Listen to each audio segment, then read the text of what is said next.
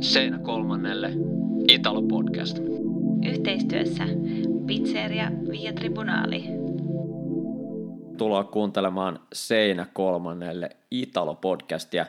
Minä olen Kimmo Kantola ja tuttuun tapaan mukana myös totta kai Mitri Pakkanen. Tervetuloa mukaan Mitri. Kiitos Kimmo ja moi taas kaikille kuulijoille. Serie A ja Serie B on ollut nyt viikonpäivät jo tauolla ja Euroopassa on keskitytty, keskitytty noihin tota, meneillä oleviin MM-karsintoihin ja siitä syystä niin meidän Italo-podcastin tämän viikon ensimmäinen aihe käsittelee noita MM-karsintaotteluita ja totta kai kun Italo-podcastissa ollaan, niin Italian maajoukkuetta käsitellään seuraavaksi. Mitri, EM-kisoista on nyt se vajaa pari kuukautta aikaa. Italia hallitseva Euroopan mestari. Silloin sen mestaruuslähetyksen yhteydessä puhuttiin siitä, että miten Italian maajoukkue jatkaa tästä eteenpäin. Jääkö se juhlahumu päälle vai jatkuuko työnteko? Nyt on kaksi peliä pelattu Bulgaria ja Sveitsiä vastaan, tuloksena kaksi tasuria. Mitri, voidaanko tästä vetää yhtään minkälaisia johtopäätöksiä siitä, miten näiden kisojen jälkeen valmistautuminen on sujunut? No, vaikea sanoa, kun ei ole ihan joukkueen ytimessä tietenkään ollut mukana itse, niin vaikea sanoa, mutta se mielikuva, mikä on tullut ulospäin, niin ehkä, ehkä en sano, että juhlahummo olisi jäänyt päälle, mutta kyllä noi on niin ehkä jonkinlaisia pettymyksiä, varsinkin kotitasapeli Bulgaria vastaan, niin tuloksellisesti ja ehkä pelillisesti osittain myös, vaikka Italia olikin ihan, ihan vakuuttava siinä pelissä ja Sveitsi vastaan aika ajoin myös, mutta kahdesta pelistä kaksi pistettä, niin tuloksellisesti on pettymys. En, en sano, että se johtuisi juhlahumun päälle jäämisestä välttämättä, mutta tota, pienimuotoisia pettymyksiä joka tapauksessa.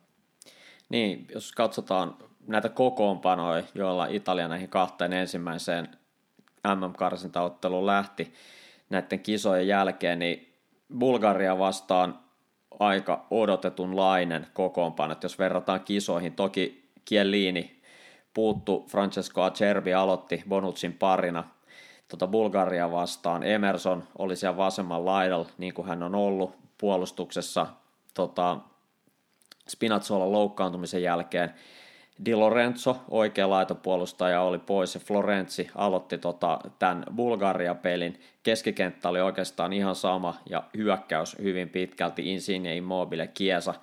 Eli ensimmäiseen otteluun muutamia muutoksia, mutta ei kuitenkaan mitään isoja tota, yllätyksiä, jos näin voidaan sanoa. Vai mitä mieltä olet tuosta niin kokoonpanosta tuohon ensimmäiseen peliin?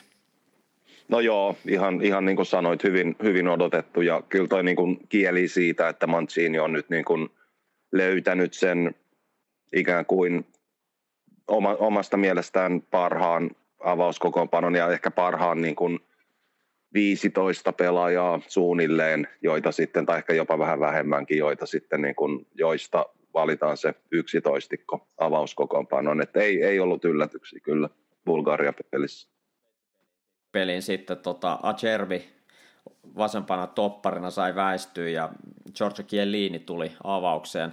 Oikealla puolella Florenzi sai sen sijaan tehdä tilaa Di Lorenzolle oikeana puolustajana ja Locatelli nähtiin avauksessa, eli Verratti teki hänelle tilaa. Verratti kärsinyt pienistä loukkautumisesta on itse asiassa nyt tästä viimeisestä Liettua-pelistä muun muassa sivussa ja Kiesa oli myös vaihdos Sveitsiin vastaan, eli tämä niin kuin EM-kisojen avannut tota, hyökkäyskolmikko Insigne, Immobile, Berardi aloitti sitten Sveitsiä vastaan, mutta tulos oli silti sama, eli tasapeli.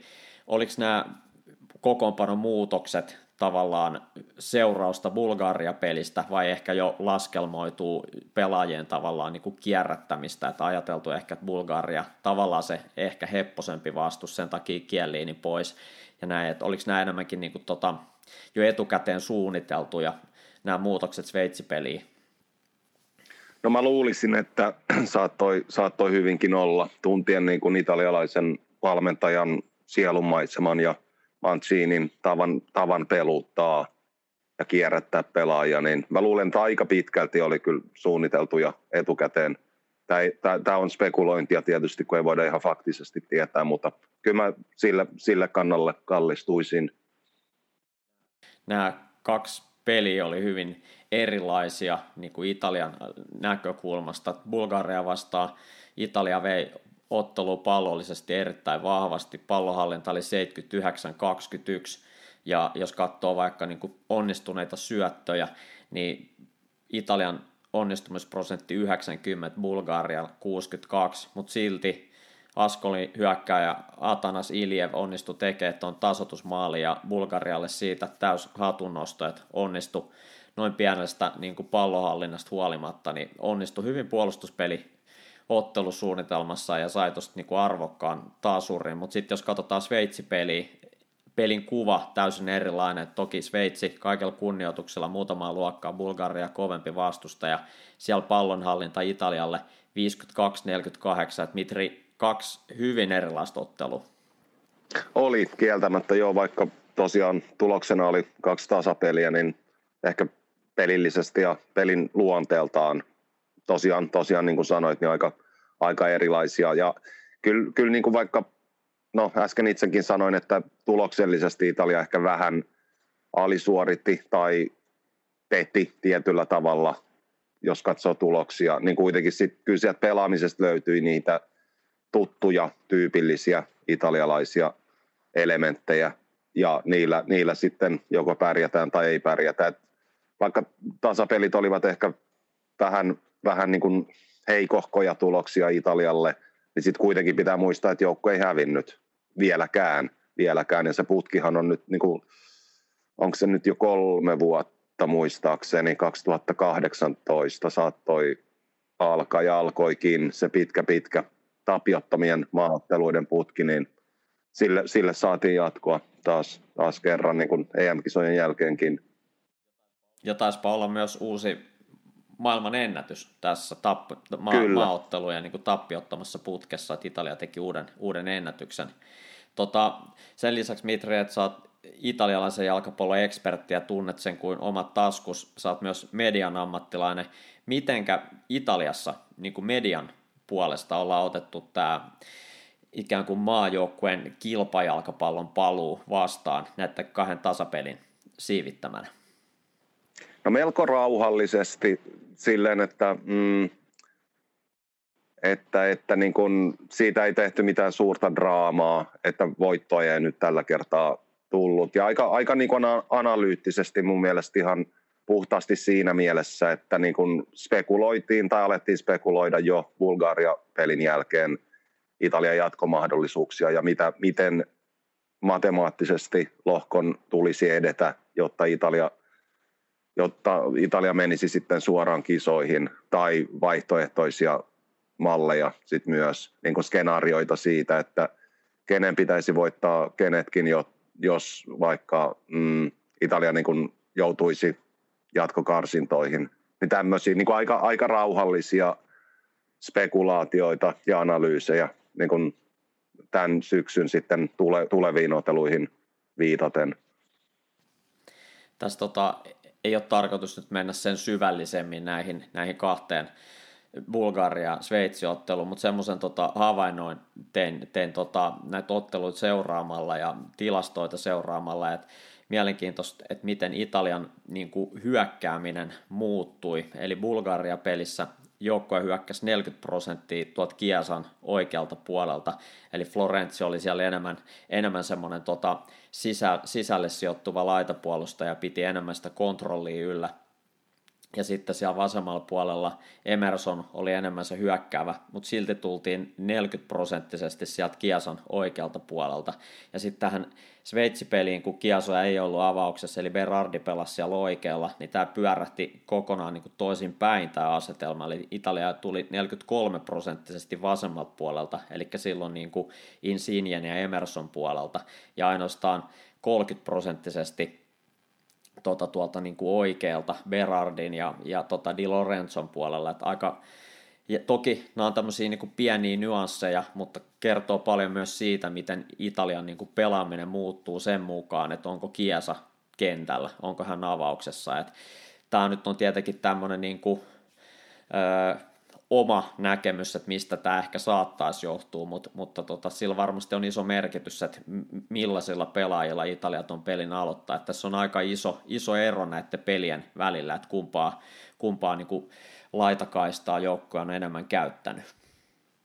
Joo, kyllä sä oot ihan oikeassa. Mä teen ihan, ihan saman huomion ja kertoo ehkä sitten myös semmoisesta Italian kuitenkin niin pelillisestä monipuolisuudesta ja ehkä tiettyjen heikkouksien piilottamisesta tai kyvystä tai pyrkimyksestä piilottaa tiettyjä heikkouksia. Me ollaan joskus puhuttu näissäkin jaksoissa niin kuin esimerkiksi Giro Immobilen roolista tai ylipäätään Italian hyökkäjätilanteesta, joka ei välttämättä kestä vertailua välttämättä ehkä ihan niin kuin maailman terävimpään kärkeen, vaikka nyt puhutaankin hallitsevasta Euroopan mestarista, mutta kuitenkin niin kuin Mancini ja koko joukkue on aika hyvä piilottamaan ehkä tietynlaista laatuvajetta, mitä tulee siihen hyökkäjätilanteeseen. Tästä taisi olla muutama jakso sitten, kun en nyt varsinaisesti kehunut Giro Immobilea, mutta annoin ymmärtää ehkä, tai ainakin tarkoitus oli antaa ymmärtää, että hän on ehkä vähän mainettaan parempi ja saanut ehkä vähän jopa kohtuutontakin kritiikkiä otteistaan maajoukkueessa, mutta siitä huolimatta niin se on pienimuotoinen ongelma kyllä ehkä, ehkä sitten kuitenkin se niin kuin keskushyökkääjän tai ylimmän pelaajan rooli ja konsepti ja ehkä tietynlainen laatuvaje. Niin kyllä sitä, sitä niin kuin Mancini ihan ilmiselvästi pyrkii piilottamaan niin paljon kuin mahdollista ja kyllä se sitten niin kuin on aika hyvin myös niin kuin onnistunut tai hän on onnistunut siinä, siinä pyrkimyksessään. Euroopan mestaruus tietysti parhaimpana esimerkkinä siitä. Tästä samasta aiheesta otti kantaa myös Antonio Cassano tässä viikolla, eli hän on vakiovieraana tuolla tota, Christian Bobovierin ylläpitämässä ja hostaamassa Bobo TVssä, jota muun muassa YouTubesta pystyy seuraamaan, niin Antonio Cassano siellä vakiovieraana, ja hän sanoi Immobilesta oman tuttuun niin kuin värikkääseen sävynsä, että Immobile ei osaa niin kuin pelata jalkapalloa, että hän ei ole hyvä jalkapalloilija, että hän ei tahdo niin kuin palloa jalkaansa, ja tavallaan tämä on osittain myös totta. Toki en ole ihan tätä yhtä näin kärkkäästi samaa mieltä Kassanon kanssa, mutta jo kisoissa huomasi sen, että niissä peleissä, missä Italia joutui puolustaa enemmän ja tarvitsi tavallaan vähän sitä lisäaikaa sitten niin kuin pallon kanssa huilatakseen ja löysi immobileja sieltä yläalueelta, niin hän tosi huonosti pystyi kontrolloimaan sitä palloa ja pitää niitä palloja niin kuin itsellään. Et, et tässä ehkä myös huomaa sen, että et just kun Laatsiossa aiemmin hän tottu pelaa kahden kärjen systeemillä, että se toinen tukipelaaja on todennäköisesti ehkä hieman lähempänä, niin, niin tässä just kolmen, kolmen niin kuin hyökkäin ikään kuin kahden laiturin ja yhden puhtaan kärjen niin systeemissä tuntuu, että hän on ollut vähän yksinäisempi. Tä, tästä ollaan puhuttu Mitri Sunkin kanssa paljon, mutta Cassano otti just tästä samasta asiasta kantaa tässä muutama, muutama päivä sitten. Eli tämä on semmoinen aihe, mikä Italiassa ylipäätänsäkin niin puhuttaa ja on varmaan Immobileillekin vähän semmoinen tota, tota, hankala aihe. Ja nythän pienen loukkaantumisen takia jää, jäänyt pois tuosta Italian leiriryhmästä, eli ei pelaa, ei pelaa Liettua vastaan. Mitä mieltä olet tästä Kassano kommentista? No on siinä paljon perää kyllä kieltämättä, että mm, riippumatta niin kuin omista aiemmista kommenteista, niin no niin kuin äsken sanoinkin, niin kyllä siihen sisältyy ehkä tietynlaisia, tietynlaisia ongelmia, onko ne sitten sit, niin isompia tai suurempia, isompia tai pienempiä, mutta mutta kyllä niin kuin Kassan on ihan, ihan jäljillä ja se mitä tulee Bobo TVC tai Bobo Tivuuhun ylipäätään, niin suosittelen meidänkin kuulijoille, ne on ihan hauskoja ja parhaimmillaan oikein niin kuin sisällöllisestikin aika antoisia keskusteluita, mitä, mitä he käyvät, niin kuin Vieri, Adani, Kassaano ja on, onko Ventola, taitaa olla siinä vieläkin mukana, niin ö, mielenkiintoinen sarja ö, kaikille Italiaa edes jonkin verran ymmärtäville. Mitä tulee Immobileen, niin mm, mä oon joskus yrittänyt sen kritiikin keskellä niin kuin yrittänyt vähän asettua niin kuin pelaajan asemaan ja saappaisiin niin sanotusti. että se, se tilanne ei ole helppo. Hän on vähän kiusallisessa tilanteessa ehkä sen, sen takia, että ää, äsken sanoin, että hän on ehkä saanut vähän kohtuutonta kritiikkiä, ja just se kohtuuton kritiikki ää, ei mun mielestä sit kuitenkaan ole ehkä niin kuin liiassa määrin vaikuttanut hänen pelaamiseensa. Että vaikka hän ei olisikaan saanut sitä kritiikkiä, mitä on saanut, niin ehkä siitä huolimatta ne pelilliset asiat olisivat olemassa. Mutta niin kuin siitä mä haluan nostaa Immobilille hattua, että hän on, niin kuin, tai ainakin näyttää siltä niin kuin ulospäin, kun seuraa hänen oteitaan, että se niin kuin kritiikki sinänsä ei ole heikentänyt merkittävästi hänen suoritustasoaan, vaan ne mahdolliset pelilliset ongelmat johtuvat sitten ihan niin kuin muista asioista. Ja kenties Immobile vahvuuksia voidaan lukea jatkossa sitten kenties pilkkujen vetäminen Italian maajoukkueessa. Eli joukkuehan nyt toki EM-kisoissa voitti välierissä Espanja ja finaalissa Englannin nimenomaan rangaistuspotku-kilpailussa, mutta Jorginho, Italian vakiovetäjä, joka muun muassa Suomea vastaan onnistui silloin EM-karsinnoissa. Siinä muistaakseni siinä ekassa, ei vaan Tampereen ottelussa, kun se oli. Nyt, nyt en ole varma. Joo, niin taisi Teki olla. kuitenkin Suomea vastaan maali. Joo, ja on ollut pitkään niin kuin maajoukkojen vakiovetäjä, mutta epäonnistui silloin finaalissa Englantiin vastaan siinä rankkarpotkukisassa ja nytten Sveitsiin vastaan mitä luulet, että Mansini reagoi tähän? Onko Jorginion aika nyt niin kuin rankkarivetäjänä ohi? No, mm, hyvä kysymys. Tuo on aina vähän niin kuin kaksi, kaksi, kaksipiippunen asia, että, että jatkaako valmentaja ja koko joukkue sitä luotoa rankkarissa epäonnistuneelle pelaajalle vai ei. Tuo on aika niin kuin ehkä mahdoton vastaus itse, itse saattaisin ehkä kyllä harkita jo, jo niin kuin vaihtoehtoja, sanotaan näin. Oto Mitri, se on ihan oikein. Kyllä, kyllä tuon tason jätkeen pitäisi laittaa täplät sisään ainakin joka toinen kerta. Että nyt on kaksi pilkkuu putkeen mennyt tuota maajoukkueen suti, niin ei muuta kuin vaihtoa, vaan mä oon samaa mieltä.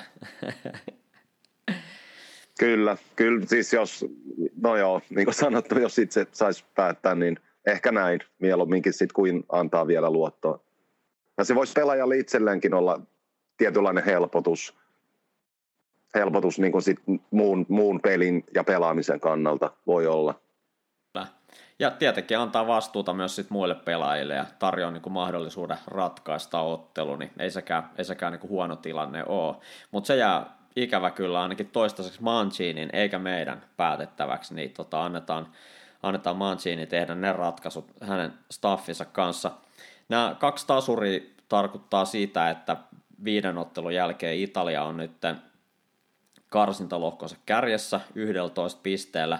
Sveitsi on neljän pisteen päässä kaksi ottelua vähemmän pelanneena. Eli Sveitsi on voittanut kaksi ja pelannut yhden tasan, joten nämä asetelmat siinä määrin muuttui tuon niin Bulgari, Bulgaria tasurin myötä, että Sveitsi nousi mukaan kamppailuun. Ja kun Sveit niin kuin mukaan kamppailuun tuosta lohkovoitosta siis, ja, ja tota, jos Sveitsi hoitaa omat rästipelinsä, niin se tarkoittaa sitä, että Sveitsillä on silloin 13 pistettä ja Italialla 11, eli kaksi pistettä vähemmän, joten tämä on erittäin kimurantti ja tasainen tämä lohko, että alkuun näytti siltä, Italian alku voitti kaikki kolme peliä, niin tota, että Italia menee menojaan, mutta Sveitsi aidosti haastaa kyllä Italian tuosta lohkovoitosta. Joo, kyllä se tällä hetkellä siltä näyttää, että todella tärkeitä pelejä edessä nyt niin kuin syksyn aikana. että tota, no, nämä nyt on näitä ikuisia kliseitä, mutta varmasti niin kuin ristipelaamista nähdään kuitenkin vielä niin kuin tästä eteenkin päin, että jos Italia nyt niin kuin pelasi kaksi tasapeliä, niin kyllä mä luulisin, että Sveitsikin menettää pisteitä vielä syksyn aikana tulevissa peleissä. Että tota, erittäin mielenkiintoinen lohkotilanne kyllä tällä hetkellä. Ja tänään kun 8. päivä syyskuuta nauhoitetaan tätä jaksoa, niin tänään illalla Italia kohtaa Liettuan, eli se pelaa kolme karsitapeliä tässä, tässä niin kuin maajoukkueen jaksossa sen takia, että joukkue on mukana sitten vielä tuolla Nations Leaguean niin kuin Final Fourissa ja kohtaa silloin seuraavassa maaottelu ikkunassa 6. lokakuuta, niin kohtaa sitten Espanjan tuossa niin Nations League-finaalien välierässä. Ja heti sen, sen pelin jälkeen niin marraskuun tuossa maaottelu, maaottelutauolla pelataan taas sitten no MM-karsintoin, niin 12. marraskuuta Italia kohtaa Sveitsin, eli siinä on sitten jo MM-kisoja ajatellen niin erittäin niin keskeinen peli, Italian kotipeli Sveitsiin vastaan, että siinä, siinä varmasti ratkee paljon jo ton lohkon niin kuin jatkon kannalta. Mutta tota, tuosta Liettua pelistä pois on, on neljä avainpelaajaa, eli Lorenzo Insigne jää pois henkilökohtaisiin syihin vedoten. En ainakaan minä tiedä tarkalleen, että mitkä ne hänen kohdallaan on, mutta hän jää nyt pois. Samoin Lorenzo Pellegrini ja sitten tota, Giro Immobile, Marco Verratti pikkuvammojen takia jäävät pois ja Nicolo Zaniolo pelaaminen tuossa Liettua vastaan on epävarmaa, että hän, hän oli jättänyt lihasvamman takia tuon eilisen harjoituksen väliin ja näin ollen niin tota, Mancini pääsee siihen positiiviseen tilanteeseen, että hän, hän joutuu niin kuin miettimään, että kenet hyvästä materiaalista laittaa seuraavaksi kentälle. Et toki jokainen valmentaja varmasti haluaa aina sen parhaimman mahdollisen kokoonpanon, varsinkin tärkeissä peleissä kentälle, mutta nyt Mancinilta varmuudella neljä pelaajaa pois. Ja tota, näin. Mitä luulet, Mitri, että nämä poissaolot, varsinkin Insigne, jo paljon puhuttu Immobile verratti, niin miten nämä poissaolot näkyy ottelus Liettua vastaan?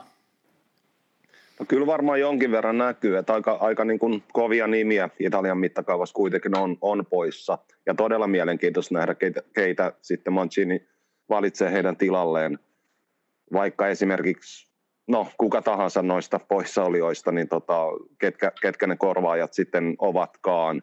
Mutta en sit, siitä huolimatta, vaikka niin kuin kovia nimiä onkin poissa, niin siitä huolimatta en, en niin kuin usko, että se ehkä sit ratkaisevasti vaikuttaa siihen, miltä pelaaminen näyttää, tai sitten mahdolliseen niin tulos, tuloksen tekemiseen niin sanotusti, että, että, että kyllä niin kuin Italialta kuitenkin niin kuin löytyy laatuvaihtoehtoja, niin kuin kaikki tiedetään. Ja nyt on veikkailtu myös tietenkin, että pois jääntien osalta, että esimerkiksi Giacomo Raspadori olisi avauksessa nyt tota, MM-karsintaottelus ensimmäistä kertaa. Mun mielestä hän ei ole vielä aloittanut, että on tullut kyllä penkiltä, penkiltä peleihin, mutta tota, nyt, nyt olisi mahdollisuus hänelle niin maajoukkue karsintapelissä debyyttiin nimenomaan avauksessa, että hän on erittäin vahvasti veikattu tuohon avaukseen Liettua vastaan. Ja se on tietenkin Italian niin kuin tulevaisuutta ajatellen tärkeä asia, että näitä nuoria pelaajia, Raspadori toki 21, ettei ole enää mikään niin kuin super, superjunnu varsinaisesti, toki nuori vielä, mutta tota, hienoa, että hän saa näyttöpaikan, jos, jos näin käy.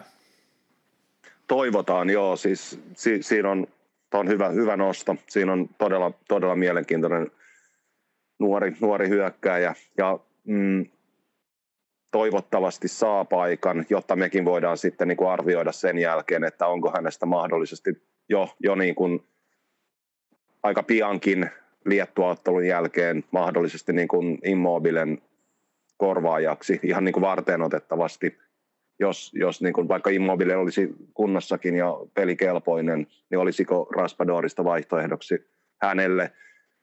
Se, on, se, se, se nähdään jo aika piankin. Se, mitä tulee vielä tuohon niin lohkotilanteeseen ja liettua peliin, okei, meidän ehkä osa kuulijoista saattaa kuulla tämän vasta liettua pelin jälkeen, mutta siinä on ottelu, joka on Italian kyllä ehdottomasti voitettava. Siis niin kuin että äsken kun todettiin, että marraskuussa on se todella tärkeä Sveitsi-peli, niin se, se, on, se on tärkeä siinä mielessä, että Italia voittaisi nyt Liettuaan että vaikka niin kuin lähtökohtaisesti, lähtökohtaisesti Italia on toki Liettua parempi, parempi futisjoukkue ja jalkapallomaa kaikella kunnioituksella, niin kuitenkin, niin kuin ollaan ennenkin todettu, niin ne pelit on kuitenkin voitettava.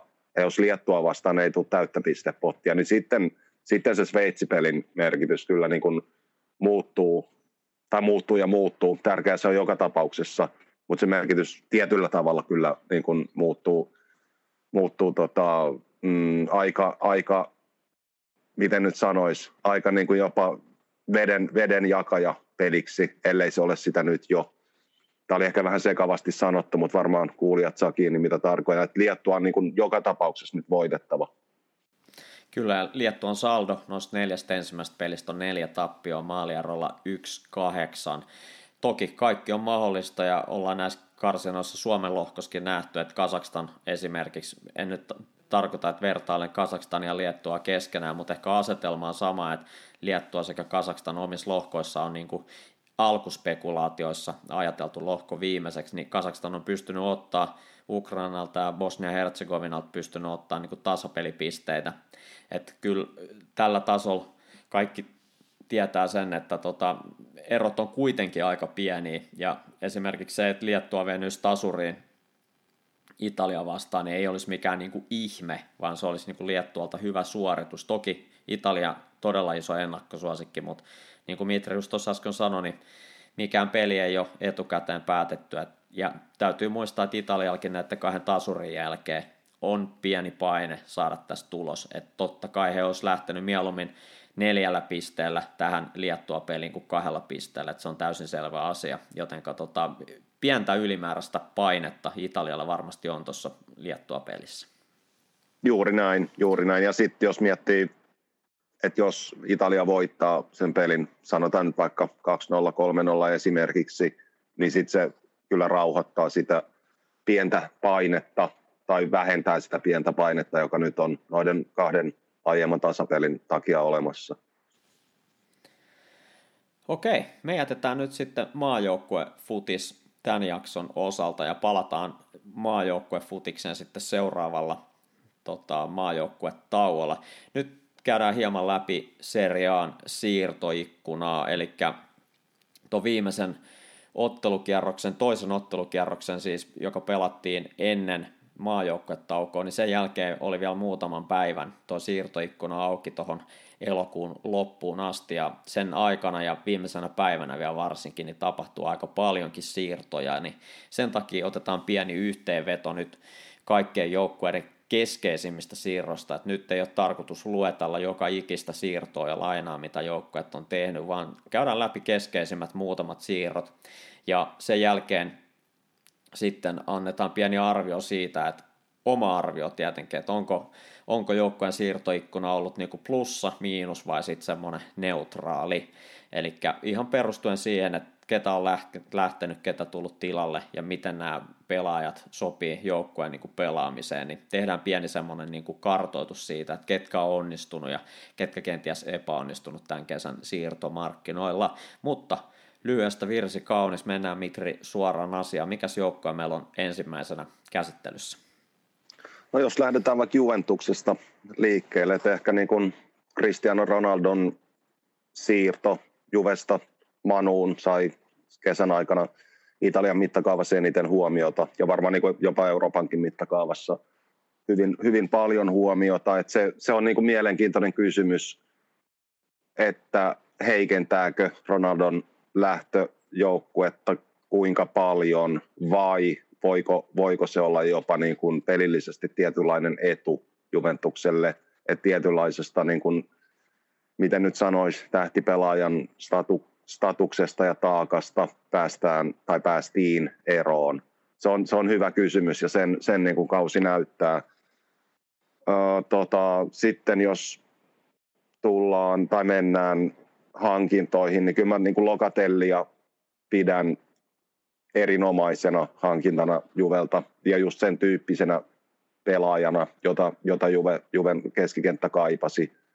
Se, että menikö nyt niin kuin yksi yhteen, että hävisikö Juve vai voittiko Juve niin kuin siirtoikkunan aikana, niin kyllä, kyllä se nyt niin kuin, pakko sanoa, että menee ehkä vähän sitten kuitenkin miinuksen puolelle, että Ronaldon myötä se yksinkertaisesti niin kuin maalimäärä ja tehomäärä, mitä joukkueesta lähti, niin on aika, aika valtaisa. Et nyt niin kun sitten Kiesalta ja Moratalta ja kumppaneilta niin kun odotetaan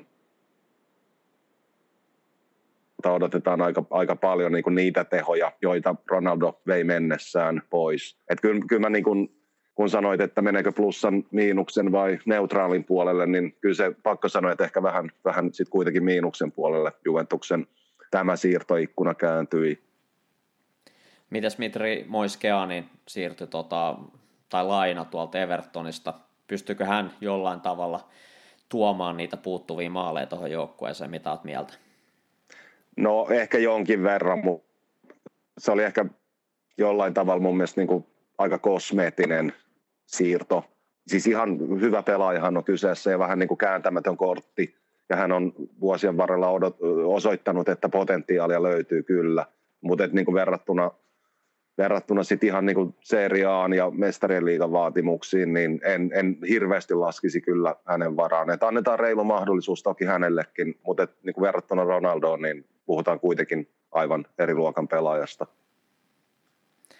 Näin. Tota, mennään sitten Interiin. Interillä tietenkin lähtijät oli, oli niin kovia, eli Romelu Lukaku ja Ashraf Hakimi, että heidän niin korvaaminen Interin taloustilanteessa on käytännössä mahdotonta. Että tavallaan he Korean toi Lukakun tilalle, osittain myös Edin Tsekon Lukakun tilalle, ja sitten Ashraf Hakimi korvattiin tuolla Densal Dumfriesilla, PSVn oikealla laitapuolustajalla tai wingbackillä, ja, ja tota, näiden pelaajien myötä, ja toki Hakan Chalanoglu oli ehkä semmoinen pela, pelaajatyyppi, joka ehkä enemmän menee sitten tuohon niin Christian Eriksenin muottiin mun mielestä, että hyvin, hyvin lähellä niin kuin saman pelipaikan pelaaja. Se, että tuleeko Eriksen vielä Interes pelaamaan, niin on tässä, tässä vaiheessa vielä epäselvää.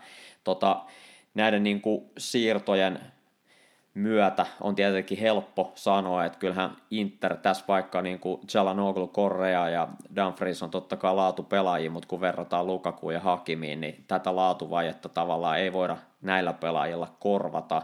Et toki Inter on saanut hyvät pelaajat Correa ja Tsekon muodossa ja tuo heille niin kuin erilaisia mahdollisuuksia myös pelaamista ajatellen, mutta tota, ja, ja erilaisia pelijärjestelmiä käyttämään, vaikka Simone Inzaghi ei ole tuttu, tunnettu siitä, että hän hirveästi niin kuin fiksailisi tota omaa pelisysteemiä, mutta joka tapauksessa hänellä on nyt Lautaro Martinezin, Correan ja Tsekon kautta käytössä kolme hyvin erilaista hyökkääjää ja se mahdollistaa erilaisia pelisysteemejä, mutta kyllä Mitri pakko sanoa, että kyllä tämä Interin niin kuin siirtoikkuna mun mielestä jää aavistuksen miinuksen puolella, mutta täytyy muistaa, että heille isossa kuvassa oli pakko myydä noin pelaajat. Et sanotaan, sanotaan näin, että niin kuin optimitilanteessa hän ei olisi ikinä myynyt noita pelaajia, mutta nyt oli pakko.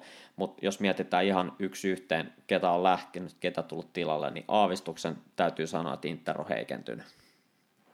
No on, on joo. Ja silloin kun Lukaku ja Hakimi myytiin, niin tilanne näytti hyvinkin vaikealta ja jopa huolestuttavalta, mutta sitten Inter kuitenkin aika hyvin pystyi paikkaamaan heidän lähtönsä. Et mä tota, si- siinä mielessä niin nostaisin hattua kuitenkin Interin niin siirtopolitiikalle, että he selvästi tiesivät, mitä tekevät. Et vaikka niin kaksi, kaksi aivan huippupelaajaa lähtikin pois, niin kuitenkin heidän paikkaajansa ovat aika, aika laadukkaita korvaajia. Ja pelillisesti se varmasti näkyy jonkin verran, että esimerkiksi jos mietitään Lukakua vaikka, niin totta kai se, se näkyy niin kuin hänen, hänen viimeistelytehonsa uupuu nyt Interistä, mutta sitten kuitenkin pelaamisen rakenteilla ja pelaamisen organisoinnilla pystytään ehkä jonkin verran, ja on pystytty jo jonkin verran paikkaamaan Lukakun ja Hakimin lähtöjä, jos nyt vaikka heistä kahdesta puhuu, niin ihan, ihan niin kuin sanotaan, että mm, miten sen nyt sanoisi, että mm, Inter ei jäänyt niin kuin housu, housut nilkoissa kiinni siirtoikkunassa, että kaksi kovaa menetystä, mutta sitten paikkaajat ovat kuitenkin aika hyviä ja laadukkaita. Hyvä. Tota, mennään eteenpäin sitten seuraavaan joukkueeseen. Joo, Eli mennäänkö tota, sitten Roomaan? Juuri näin. Me tuossa tota, yhdessä jaksossa, olisiko ollut pari jaksoa sitten, puhuttiin Rooman hyökkääjistä. Eli itse taisin nostaa esiin Tammy Abrahamin ja Shomu Rodofin, jotka niin kuin sopivat Jose Mourinhon pelitapaan aivan loistavasti niin kuin eteenpäin pyrkivinä, hyökkäävinä pelaajina. Ja heidän niin kuin miten sanoisi, niin ikälaatusuhteensa on aika, aika loistava mun mielestä niin seriaan mittakaavassa. Et siinä, siinä kaksi erinomaista hankintaa mun mielestä Roomalta. Ja ehkä iso, isommassa kuvassa sitten, kun miettii lähtiöitä, sieltä on lähtenyt muutamia pelaajia, mutta ei välttämättä sitten kuitenkaan ehkä ihan niitä tärkeimpiä pelaajia. Et nyt niin kun, jos vetää vähän yhteen, niin ehkä Rooma jää pikkusen, tai aika paljonkin itse asiassa plussan puolelle mun mielestä tämän siirtoikunan jälkeen. Mitä mieltä olet itse? Joo, että jos ajatellaan lähtijät on niin kuin viime kauden joukkueesta, niin Pedro ja sitten Paul Lopeski oli enimmäkseen niin kuin, ö, Antonio Miranten kanssa vähän niin kuin jako tota, pä, tota, ykkösmaalivahin paikkaa. Mirante pelasi, taas pelaa pikkasen enemmän kuin Lopes, ja Rui Patricio tulee maalivahtien, tota, näiden molempien maalivahtien korvaajaksi, niin kyllä mä olisin samaa mieltä, että kyllä Tseko oli jo pitkään ollut, totta kai hän on tärkeä pelaaja ollut Roomalle, mutta hänen niin kuin, niin kuin iänikuinen osittainen kiukuttelukin ja sitten taas se, että lähteekö hän vai jääkö hän ja tämmöinen niin kuin spekulaatio hänen ympärillään nyt niin kuin loppuu ja on niin kuin saanut, saanut uusia nuoria pelaajia hänen tilalleen, niin tota, kyllä mä ehdottomasti on sitä mieltä, että Rooman, Rooman niin kuin siirtoikkuna on niin kuin plusmerkkinen, ehdottomasti. Kyllä, juuri näin. Ja nimenomaan mä korostan vielä uudestaan sitä, niin kuin, että jos puhutaan nyt vaikka noista hyökkäjistä, niin he ovat nimenomaan niin kuin nykyisen päävalmentajan pelitavan näköisiä hyökkäjiä, vaikka Tsekokin on loistava pelaaja toki, mutta et kuinka hän olisi sitten The Special Onein pelitapaan sopinut, se, sitä me ei voida tietää. Ja sitten vielä mitä maalivahteihin tulee, tosiaan niin kuin tuossa mainitsitkin Paulo Pesin, niin kuitenkin Rui Pat, Patriciu, miten se portugaliksi äänettäänkään, niin tota, on mun mielestä kuitenkin ö, erittäin laadukas korvaaja tai niin kuin sisään, sisään hankittu tuuraaja tai pelaaja, maalivahti tässä tapauksessa. Mä, mä tota, odotan häneltä aika paljon ja siinä on semmoinen yksi maalivahti, joka voi, voi nousta kauden aikana ihan niin kuin seriaan eliittiin nähdäkseni. Atalanta kans on tehnyt muutoksia maalivahtirintamalla, eli Pierluigi Gollini siirtyi Tottenhamiin, kuten siirtyi alakerrasta myös Christian Romero, ja, ja tota, Atalanta sitten ei jäänyt nuolemaan näppejä, vaan hankki sitten maalivahdin tuo Tudineesestä, eli Juan Musso, joka on ollut jo muutaman kauden ajan seriaan varmaan niin kuin parhaimpia, jos ei paras maalivahti, ja, ja tota, sen lisäksi Juventuksesta tuli Meri Demiral ja Veronasta Matteo Lovato tuonne puolustuksen keskustaan. Ja kokenut Davide Zappa Costa niin wingbackiksi. Hän on varmasti semmoinen pelaaja, joka niin kuin, tuntee tietenkin sarjan, mutta myös valmentajalle semmoinen pelaaja, että häntä voi, häntä, häntä voi niin kuin käyttää hyvin monipuolisesti ja, ja tota, valmentaja tietää kyllä tasan tarkkaan, mitä saa, kun Zappa Kostan heittää kentälle. Että hän tulee varmastikin olemaan tota, tuolla wingback-osastolla semmoinen niin kuin hätävara. Ei, en näe, että hän olisi niin kuin avauksen pelaaja. Antset Alkmaarista taas itselle hieman tuntemattomampi hankinta. Teun Koopminers puolustava keskikenttä, mutta Atalanta niin kuin viime aikojen hankinnat ja näiden niin, kuin niin sanotusti tuntemattomampienkin hankintojen, nimenomaan tuntemattomia sen takia, että ne eredivisioita niin paljon seuraa, niin on kuitenkin osoittautunut aina oikeastaan hyviksi pelaajiksi, että harvat sieltä on niin kuin täysin flopannut näistä Atalanta-hankinnoista, että et, tota, varmasti Teon Koopminerskin pelaaja, joka, joka tulee, tulee enemmän tai myöhemmin vakiinnuttamaan paikkansa tuossa Atalantan, Atalantan tota keskustassa, ja kyllähän niin kuin Remo Freulerin ja sitten tota, Martin de Roonin kaksikko on sellainen, joka tarvii siihen tukea. Et Mario Pasalic on siinä jonkun verran ollut, mutta se ei ole mun mielestä hänen niin kuin ominaisin paikkaansa. Ni, niin tota, ehdottoman tärkeää, että he saavat tuota keskikentän keskustaa vahvistettua vielä ihan tuossa siirtoikkunan loppupuolella. Mä näkisin, että Golliini, Romero, isoja menetyksiä, mutta Musso ja, ja tota, varsinkin Lovato on, on erinomainen hankinta niin kuin tulevaisuutta ajatellen. Et mä näkisin, että tämä Atalantan siirtoikkuna menee aavistuksen kuitenkin näistä isoista lähtiöistä huolimatta niin plussan puolelle. Että oikeastaan, oikeastaan ehkä tuo Romero oli varmaan viime kauden yksi parhaimmista toppareista koko sarjasta, että hänen niin kuin korvaaminen suoralta käsin ei ole, ei ole helppoa, mutta Atalanta pelasi hyvin jo il, sil, niin kuin käytännössä ilman häntä silloin edellisellä kaudella, jolloin Romero oli pienemmässä roolissa, roolissa kuin viime kaudella. Mä näkisin, että aavistuksen plusmerkkinen olisi tuo Atalanta siirtoikkuna. Joo, aika, aika samoilla linjoilla olen, olen itsekin, että ei ainakaan niin kuin merkittävästi joukkue heikentynyt nyt siirtoikkunan aikana.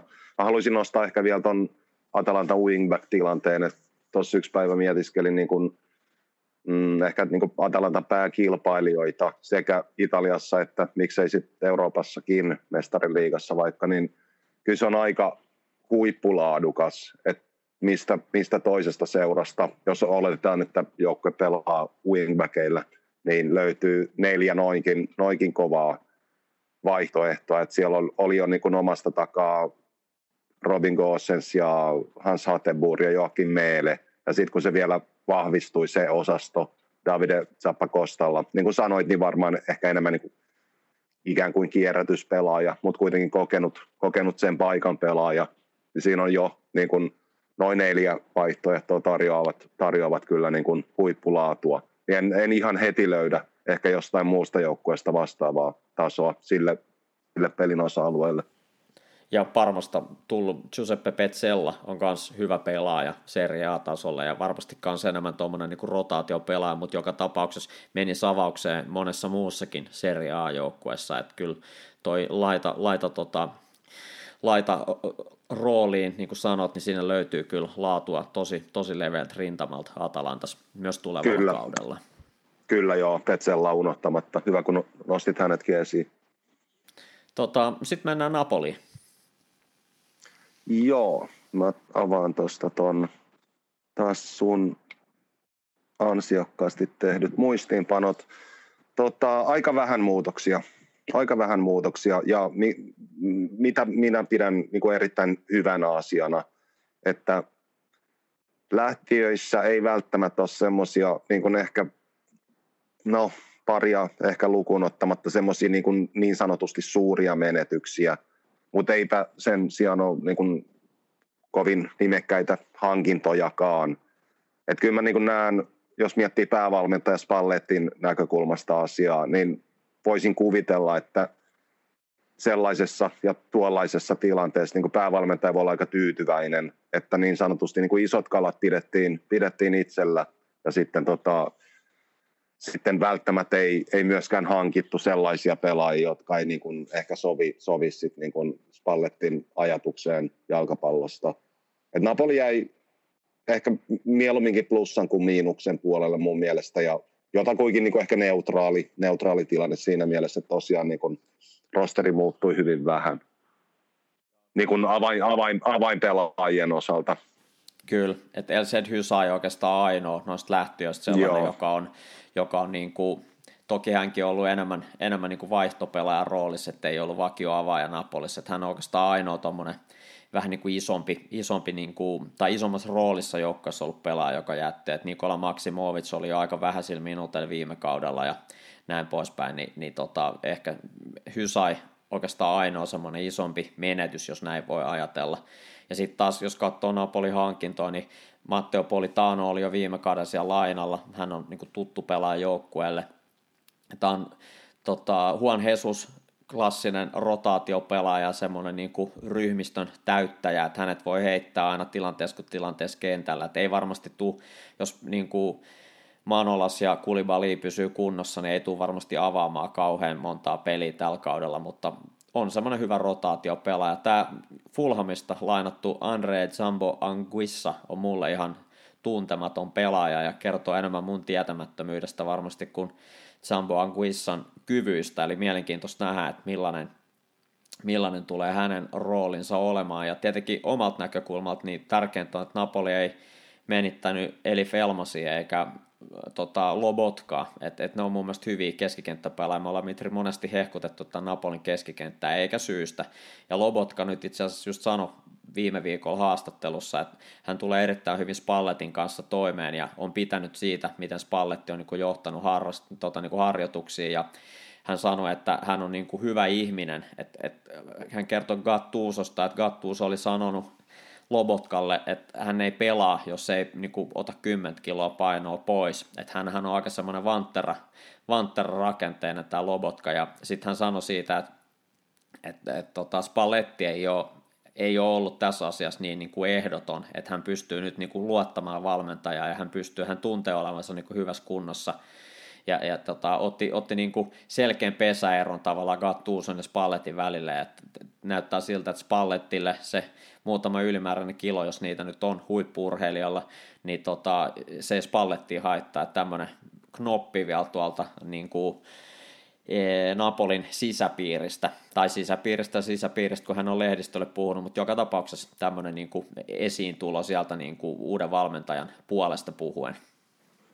Joo, mä huomasin ihan saman uutisen, ihan mielenkiintoinen sinänsä, ja Lobotka, mitä Lobotkaan tulee, niin no, me tiedetään, että hän on loistava jalkapalloilija. Et toivotaan tosiaan, että niin Spallettikin pitää sit sanansa ja antaa Lobotkalle vastuuta. Ja mitä tulee vielä Napolin keskikenttään, niin Diego Demme, joka nyt taitaa olla loukkaantuneena, niin kuitenkin niin kuin, uh, mitä, niin kuin, jos puhutaan siirtoikkunasta nyt jo umpeutuneesta siitä, niin uh, se, että Napoli sai pidettyä Diego Demmen tasoisen ja kaltaisen pelaajan, niin oli mun mielestä tavallaan jo saavutus, saavutus sinänsä. Että mä näen, että Napoli selviytyi niin oikein mainiosti kesän, kesän siirtoikunasta. Näin, mennään seuraavaksi Milaniin, ja Milanissa tietenkin tota, jo pitkään jatkunut siirtosaaga Gianluigi Donnarumma ympärillä päättyi, ja hän siirtyy siis PSG, niin kuin hyvin tiedetään. Muut lähtijät, Hakan Çalhanoğlu Inter ja Jens-Petter Hauge Frankfurtiin, ja, ja tota, mietittiin myös siitä tuossa kauden alla, että tuleeko Tommaso Pobega saamaan nyt näyttöpaikan Milanissa. No nyt ainakaan vielä ei näytä siltä, että hänet lainattiin Torinoon. Tulijoiden joukossa sitten Mike Mainan, joka tulee Donnarumman tilalle maaliin, ja sitten tota, uusista pelaajista. Oikeastaan Timo Bakayoko on, on, on tavallaan se, jolle suurinta roolia on, on veikkailtu, eli Brahim Diazin lainaa jatkettiin, hän oli jo viime kaudella, ja Fika jo Tomorin siirto tuli nyt pysyväksi, että hän oli jo viime kaudella lainalla, jotenka Milanin muutokset aika hallittuja, mun mielestä hyvä, ei ole ikinä hyvä pelaa semmoista pelaajaa, joka, tai pitää semmoista pelaajaa, joka haikailee muualle, se oli ihan oikein Milanikin kannalta, että Donnarumma lähti, hyvä niin, ja varmasti Ranskan mestari Lillestä tullut maalivahti on hyvä maalivahti, ja varmasti Milanin menestys ei tule maalivahdista jäämään kiinni. Et mä näkisin, että Milanin siirtoikkuna on ollut onnistunut, että he pääsivät noista tavallaan niistä pelaajista, jotka halus pois, ei halunnut olla mukaan Milanin projektissa. He pääsivät heistä eroon ja sai vahvistettua joukkuetta ja sai niin kuin pysyvyyttä ennen kaikkea joukkueeseen. Just, että Tomorin, äh, Diasin ja sitten Tonalin siirrot ikään kuin nyt niin vahvistettiin pysyvyksi, niin, niin tota, joukkue on pysynyt hyvin, hyvin muuten kasassa. Et mä näkisin, että Milanilla ehdottomasti plusmerkkinen siirtoikkuna. Joo, aika, aika pitkälti on samaa mieltä. Ehkä semmoinen pieni kysymysmerkki voi olla, niin kuin jos ja kun Pioli käyttää vielä 4-2-3-1, niin ehkä kymppipelaajan rooli, että siihen hän oli jopa niin kuin esimerkiksi Onni Valakari ehdolla tietääksemme joidenkin lähteiden mukaan, tai sen tyyppinen pelaaja. Että jos Brahim Diaz on nyt niin kuin käytännössä se, jos nyt ei ainoa, niin kuitenkin niin kuin ykkösvaihtoehto sille pelipaikalle, niin siinä saattaa olla pieni, pieni ongelma ehkä sit, niin kuin pitkän kauden aikana.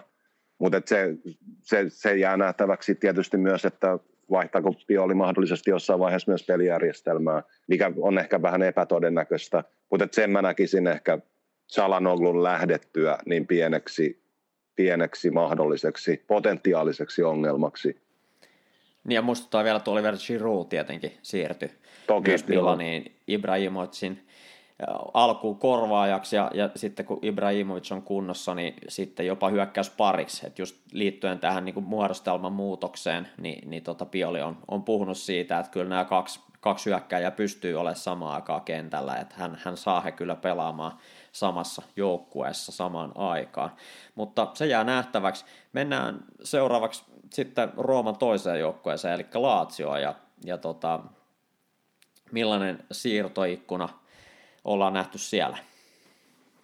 No aika, aika mielenkiintoinen, että kun miettii Sarrin pääval, uuden päävalmentajan tapaa peluttaa futista ja peluttaa joukkuetta ja valmentaa ylipäätään niin kuin myös treenikentällä, niin mä en ole ihan vakuuttunut ehkä siitä, että sai, saiko hän haluamansa pelaajatyypit joukkueeseen. Että vaikka niin kuin Mattia Zaccagni Hysai, joka on tota, Sarrin pitkäaikainen luottopelaaja jo Empolin ajoilta ja Napolista, Felipe Andersson, miksei ja Basic ja Pedro, loistavia pelaajia, kaikki tyynni, ei siitä ole kysymys, mutta onko siinä, ovatko he juuri sen kaltaisia pelaajia, joita Sarri mahdollisesti halusi ja tarvitsi joukkueeseensa.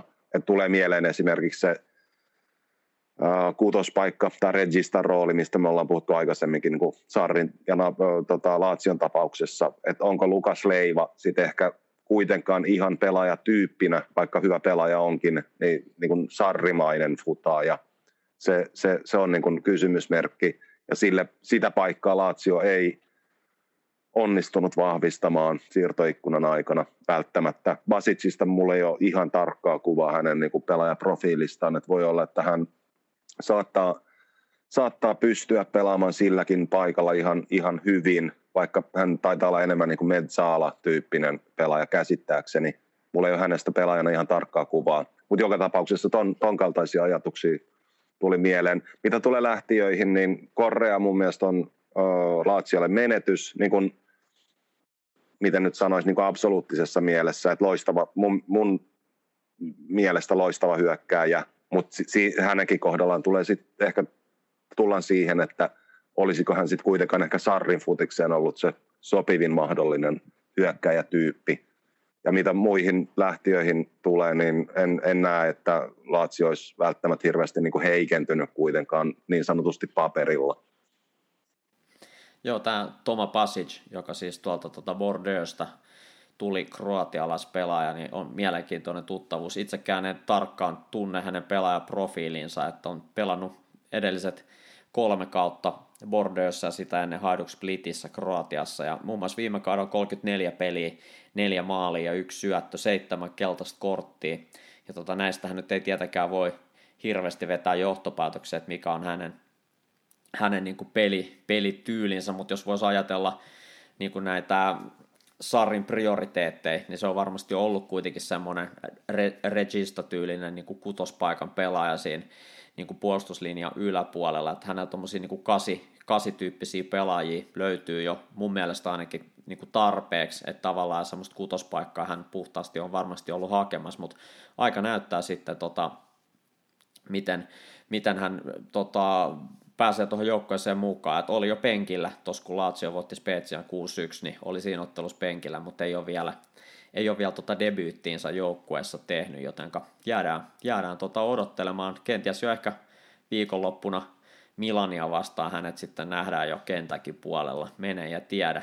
Mutta tota, mennään sitten seuraavaksi eteenpäin ja, ja tota, Vincenzo Italiano Fiorentina, oikeastaan tärkein tehtävä heidän siirtoikkunassa oli ainakin mun, mun mielestä se, että he pystyvät pitämään Dusan Vlaovicin ja siinä he onnistuivat.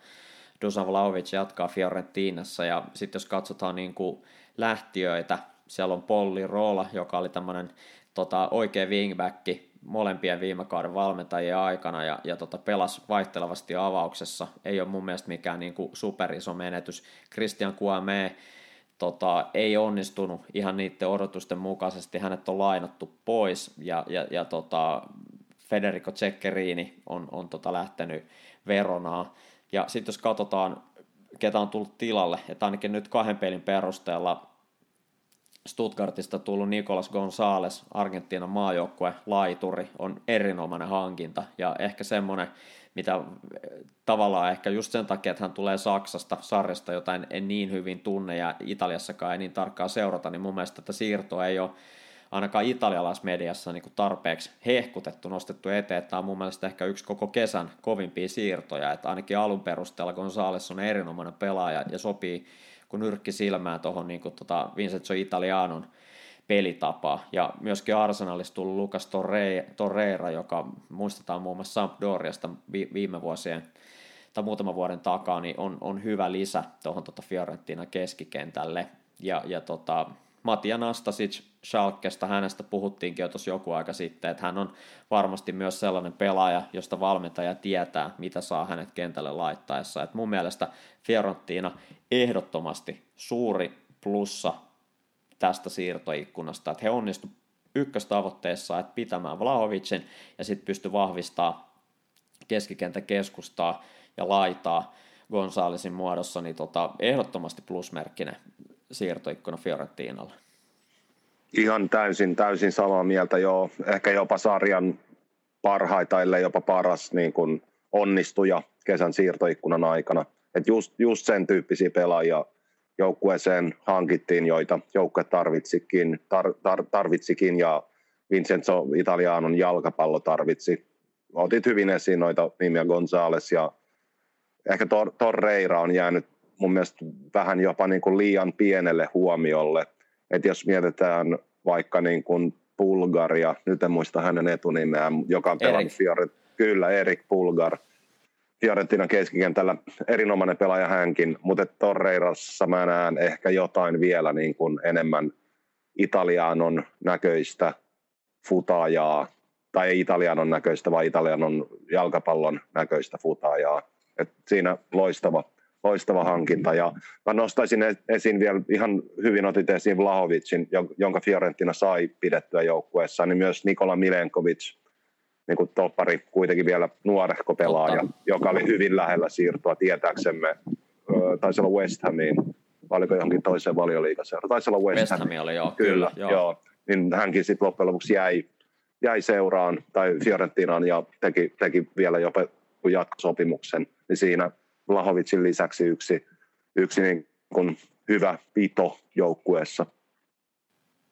Kyllä. Tota, seuraavaksi Suola. Joo, mä avaan tästä taas seuraavan slaidin. Kiitos vielä näistä. Tota, ei suuria muutoksia tai suuria ja suuria, niin kuin ehkä Francesco Caputon lähtö nyt niin kuin voi olla semmoinen niin ehkä merkittävin. Ja totta kai Lokatelli. No joo, siis suuria ja suuria muutoksia. Lokatelli ja Caputo lähtivät pois, mutta, mutta sitten kuitenkin äh, Mateus Enrique, joka tuli Brasiliasta jo lainalle, niin siinä niin kuin ehkä Lokatellille, jos nyt ei ihan suora korvaaja, niin kuitenkin semmoinen melko, ilmeisesti niin kuin melko saman profiilin pelaaja. Et ehkä toi hyökkäjätilanne Caputon lähdön, lähdön myötä aiheuttaa, aiheuttaa vähän kysymyksiä. Mutta jotenkin, kun sanoin aluksi, että mm, ei suuria muutoksia, niin tarkoitat sitä, että ehkä se kuitenkin sit, niin kuin joukkojen pelaaminen De Zerbin ajoista saakka on ollut tietyllä tavalla niin vahva ja vankka ja vakuuttava, että se, että jos pari pelaajaa lähtee ja tulee tilalle, niin ehkä siinä sitten ei niin kuin pelillisesti nähdä suuria muutoksia. Sitä, sitä tarkoitin, vaikka niin kuin Caputo ja Lokatelli ovatkin loistavia pelaajia. Ja ehkä niin kuin tietyllä tavalla suuria menetyksiä. Luulisin, luulisin että Sassuola pystyy niin kuin pelaamisellaan ikään kuin korvaamaan heidän lähtönsä. Ja tämä on myös seurausta niin kuin Sassuolon seurapolitiikasta ja toimintastrategiasta, että se on, se on selvää, että niin kuin, niin kuin viime vuosina on nähty, niin Sassuolosta tietyt pelaajat, muun muassa viimeisimpänä Stefano Sensi, kun siirtyi Interiin, niin tota, että se on tapa, jolla seura toimii, eli pelaajat siirtyy sieltä isoihin seuroihin ja se on, se on sitten niin kuin myös seuran toiminnalle iso tunnustus, että pelaajat pääsee sieltä eteenpäin. Lokatellin kanssa kävi samoin, että se oli tavallaan ihan laskelmoitu, että näitä lähtiöitä tulee. Mä nostaisin esiin myös tuon brassitoppari Marlonin, että hän oli, hän oli myös De Zerbille niin kuin erittäin tärkeä pelaaja ja seurasi nyt De Zerbi tuonne Shahtariin, mutta sitten esimerkiksi Francesco Ciccio Caputosta, niin kertoo taas Giacomo Raspadorin niin kuin asemasta ja hänen niin kuin tärkeydestään, että viime kauden aikana Caputolla oli pieniä loukkaantumisia, Raspadori pääsi mukaan joukkueeseen, sai enemmän vastuuta, oli jossain pelissä joukkueen kapteeninakin, ja yksinkertaisesti Caputo ei ollut enää ykkösvaihtoehto Sassuololle, ja, ja tota, tästäkin syystä hänet on varmasti lainattu, mutta mä näen tässä ehkä sen riskin, mitä varmaan Mitri säkin tarkoitit, että jos Raspadori joutuu olemaan pois vaikka loukkaantumisen tai jonkun muun syyn takia, niin tavallaan hänelle sitten niinku korvaat, että mun mielestä tuossa pelaaryhmässä ei ole liikaa semmoisia niinku suoria hyökkääjiä, kärkipelaajia, että et tota, mä näen sen ehkä jopa hieman niin kuin tiedostettuna riskinä, että he, he niin kuin luopuivat tuosta Caputosta, että hänet on lainattu siis Sampdoria, mutta Raspadori varmasti on se ykkösvalinta kyllä, mutta jos hän ei pysty pelaamaan tai tarvitaan vähän erilaisia, erityyppistä hyökkääjää, niin kenet he sitten ottaa. Et se on tässä mun mielestä vähän semmoinen kysymysmerkki. Ja lyhyesti vielä noista niinku tulijoista, että Sassuolo on onnistunut myös niinku hankinnoissa, että Marlonkin aikanaan, kun tuli Brasiliasta Sassuolo, niin harva häntä varmasti tunti muut kuin ne, ketkä seuraa Brasilian liikaa, ja nämä just Mateus Henrik, kenet otit hyvin esiin, ja sitten tämä keskuspuolustaja Ruon, jotka taisi tulla molemmat Gremiosta, niin, niin tota, on varmasti semmoisia pelaajia, että sitten taas pari vuoden päästä ihmetellään, että hei, et miten, miten on voinutkin löytyä noin halvalla noin hyviä pelaajia, että tota, osa heistä onnistuu, osa ei, mutta tota, mulla on ainakin viime vuosien näyttöjen perusteella niin iso luotto tuohon Sassuolon skauttaamiseen, ja varmasti, varmasti nämä pelaajat ei ole niin kuin otettu vain jostain syystä, että kyllä heitä on pitkään niin kuin skautattu, ja, ja tota, näin, näin ollen, että varmasti sieltä on hyviä pelaajia myös tulossa. Että kyllä mä sanoisin, että tämä oli niin kuin tämmöinen niin neutraali siirtoikkuna Sassuolon kannalta, että nämä menetykset, mitä tuli, niin on myös seurausta joukkueen niin toimintastrategiasta. Joo, juuri, juuri näin. Et tuskin, tuskin joukkueen niin merkittävästi tai ratkaisevasti heikentyi. Et ehkä tulee vähän mieleen niin kuin isommassa kuvassa, jos miettii tuota Sassuolon koko, koko siirtoikkuna toimintaa, niin ehkä semmoisia niin kuin hallituja riskejä tuli otettua ikään kuin, mutta se, että miten se sitten loppujen lopuksi näkyy kentällä, niin en, en näe, että Sassuolon iskukyky niin sanotusti ainakaan ihan merkittävästi olisi heikentynyt siirtojen myötä.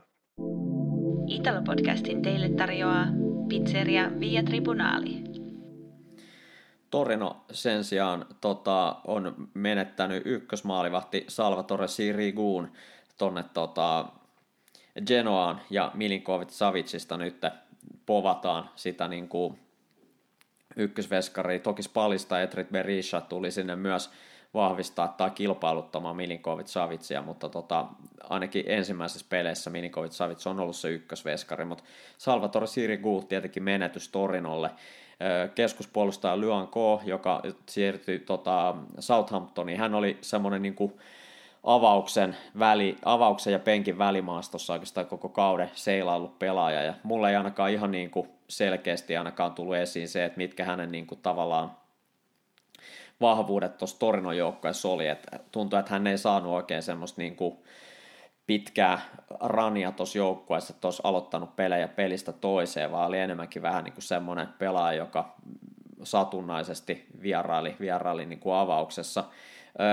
Siitä nähden mun mielestä toi niin 7,5 milliä, mitä Southampton hänestä maksoi, niin oli, oli hyvä hankinta niin kuin, tämä on hyvä myynti mun mielestä Torinolle. Ja, ja tota, Solja Homeite oli jo viime kaudesta puolet pois Milanissa, ja nyt hänet on sitten myyty tuonne Benficaan.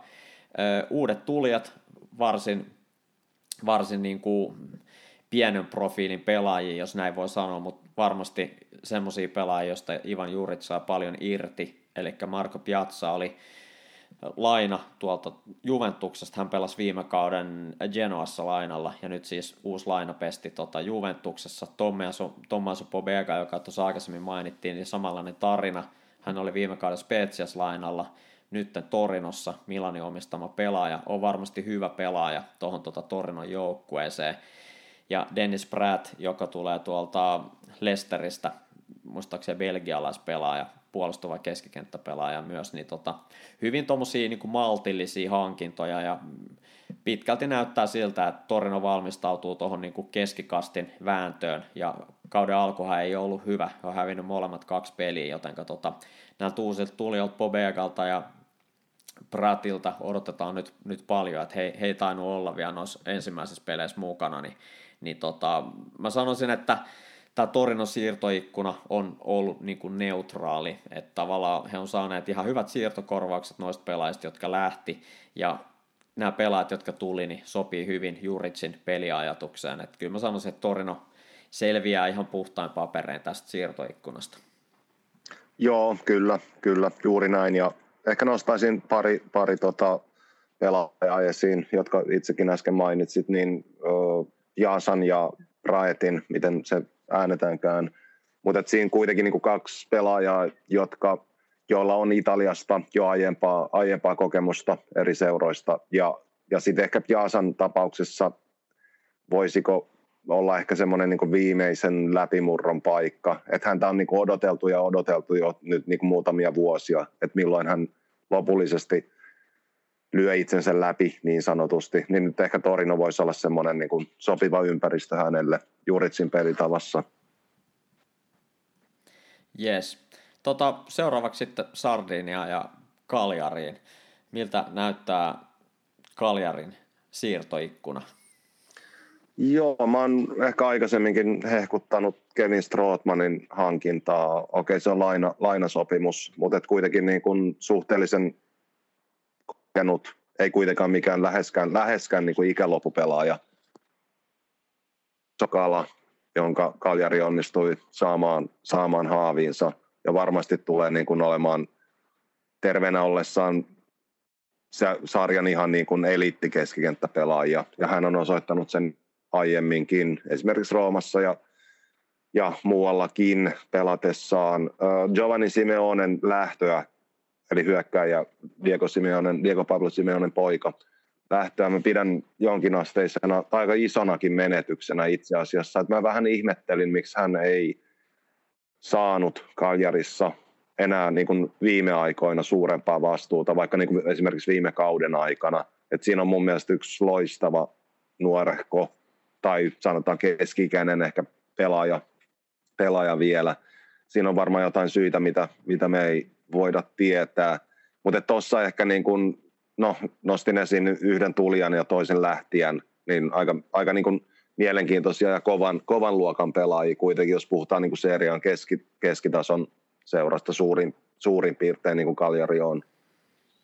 Niin ja Simeone kuitenkin, Giovanni Simeone, niin viimeisen viiden kauden ajalla hän on edustanut Genoa, Fiorentina ja Cagliari, niin viidellä, viidestä kaudesta niin kolmella hän on onnistunut rikko 10 maalin rajapyykiä, eli tehnyt 12, 14 ja 12 maalia. Sitten tuossa on välissä ollut muutama heikompi kuuden maalin kausi, kuten oli myös viime kausi, että 33 pelissä. Kaikki hän ei avaus, avauksessa ollut, mutta 33 peliä, 6 maalia, kaksi syöttöä, niin se ei ole hänen tasoiselle pelaajalle niin kuin mikään tosi hyvä saavutus ja varmasti se, että on tullut vaihosta sisään, niin ei ole varmasti ainakaan helpottanut tuota maalimäärän tulemista. Totta kai Joao Pedro on, on aika niin kuin selkeä ykköskärki, jos, jos he yhdellä kärjellä lähtee tota, Leonardo Semplicin johdossa peleihin, niin, niin tota, ehkä ne on ollut sitten semmoisia syitä, mit, mitkä niinku, ja Simeone itsekin on, on varmaan tuonut esiin sen, että hän haluaa ehdottomasti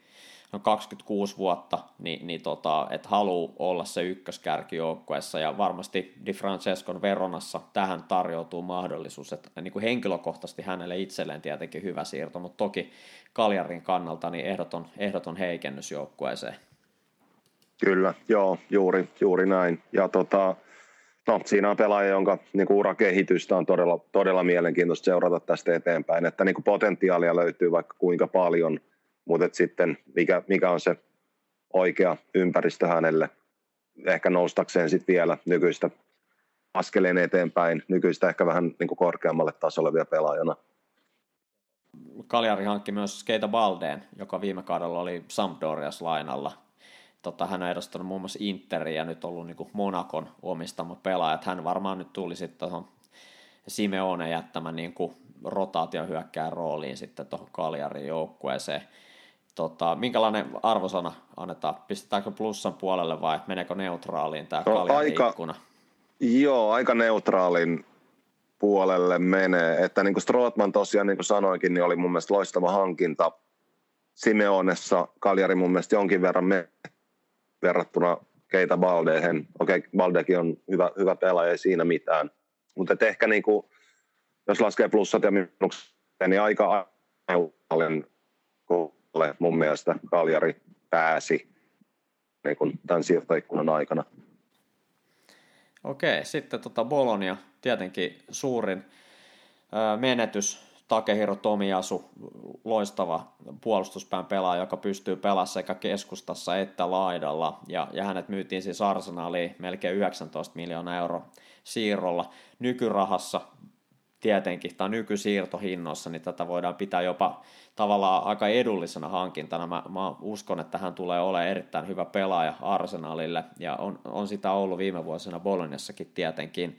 Ja tota, Marko Arnautovic, se niin kuin suurin iso kala, joka tässä ikkunassa Boloniaan tuli, ja, ja varmasti sellainen pelaaja, joka, joka tulee sen kymmenen maaliin siellä tekemään, ja on jo maalitili aukassut tällä kaudella, ja näiltä osin niin kuin hyvä merkki koko joukkueelle. Ja myöskin Kevin Bonifaci, kes, keskuspuolustaja, joka viime kaudella edusti Udineeseen lainalla, on ollut paljon pelaaja, niin tulee, tulee tota, mukaan Bolognan joukkueeseen. Että kyllä mä sanoisin, että Takehiro Tomiasu totta kai iso menetys, hänestä on saatu kyllä hyvä siirtokorvaus, ja Arnautovic on nyt ehkä pitkästä aikaa semmoinen niin profiilikärki, joka saattaa sen kymmenen maalia rikkoa Boloniassa, siinä on ollut ongelmia viime vuosina, niin tota, kyllä mä sanoisin, että varovainen plusmerkki Bolonian siirtoikkunalle.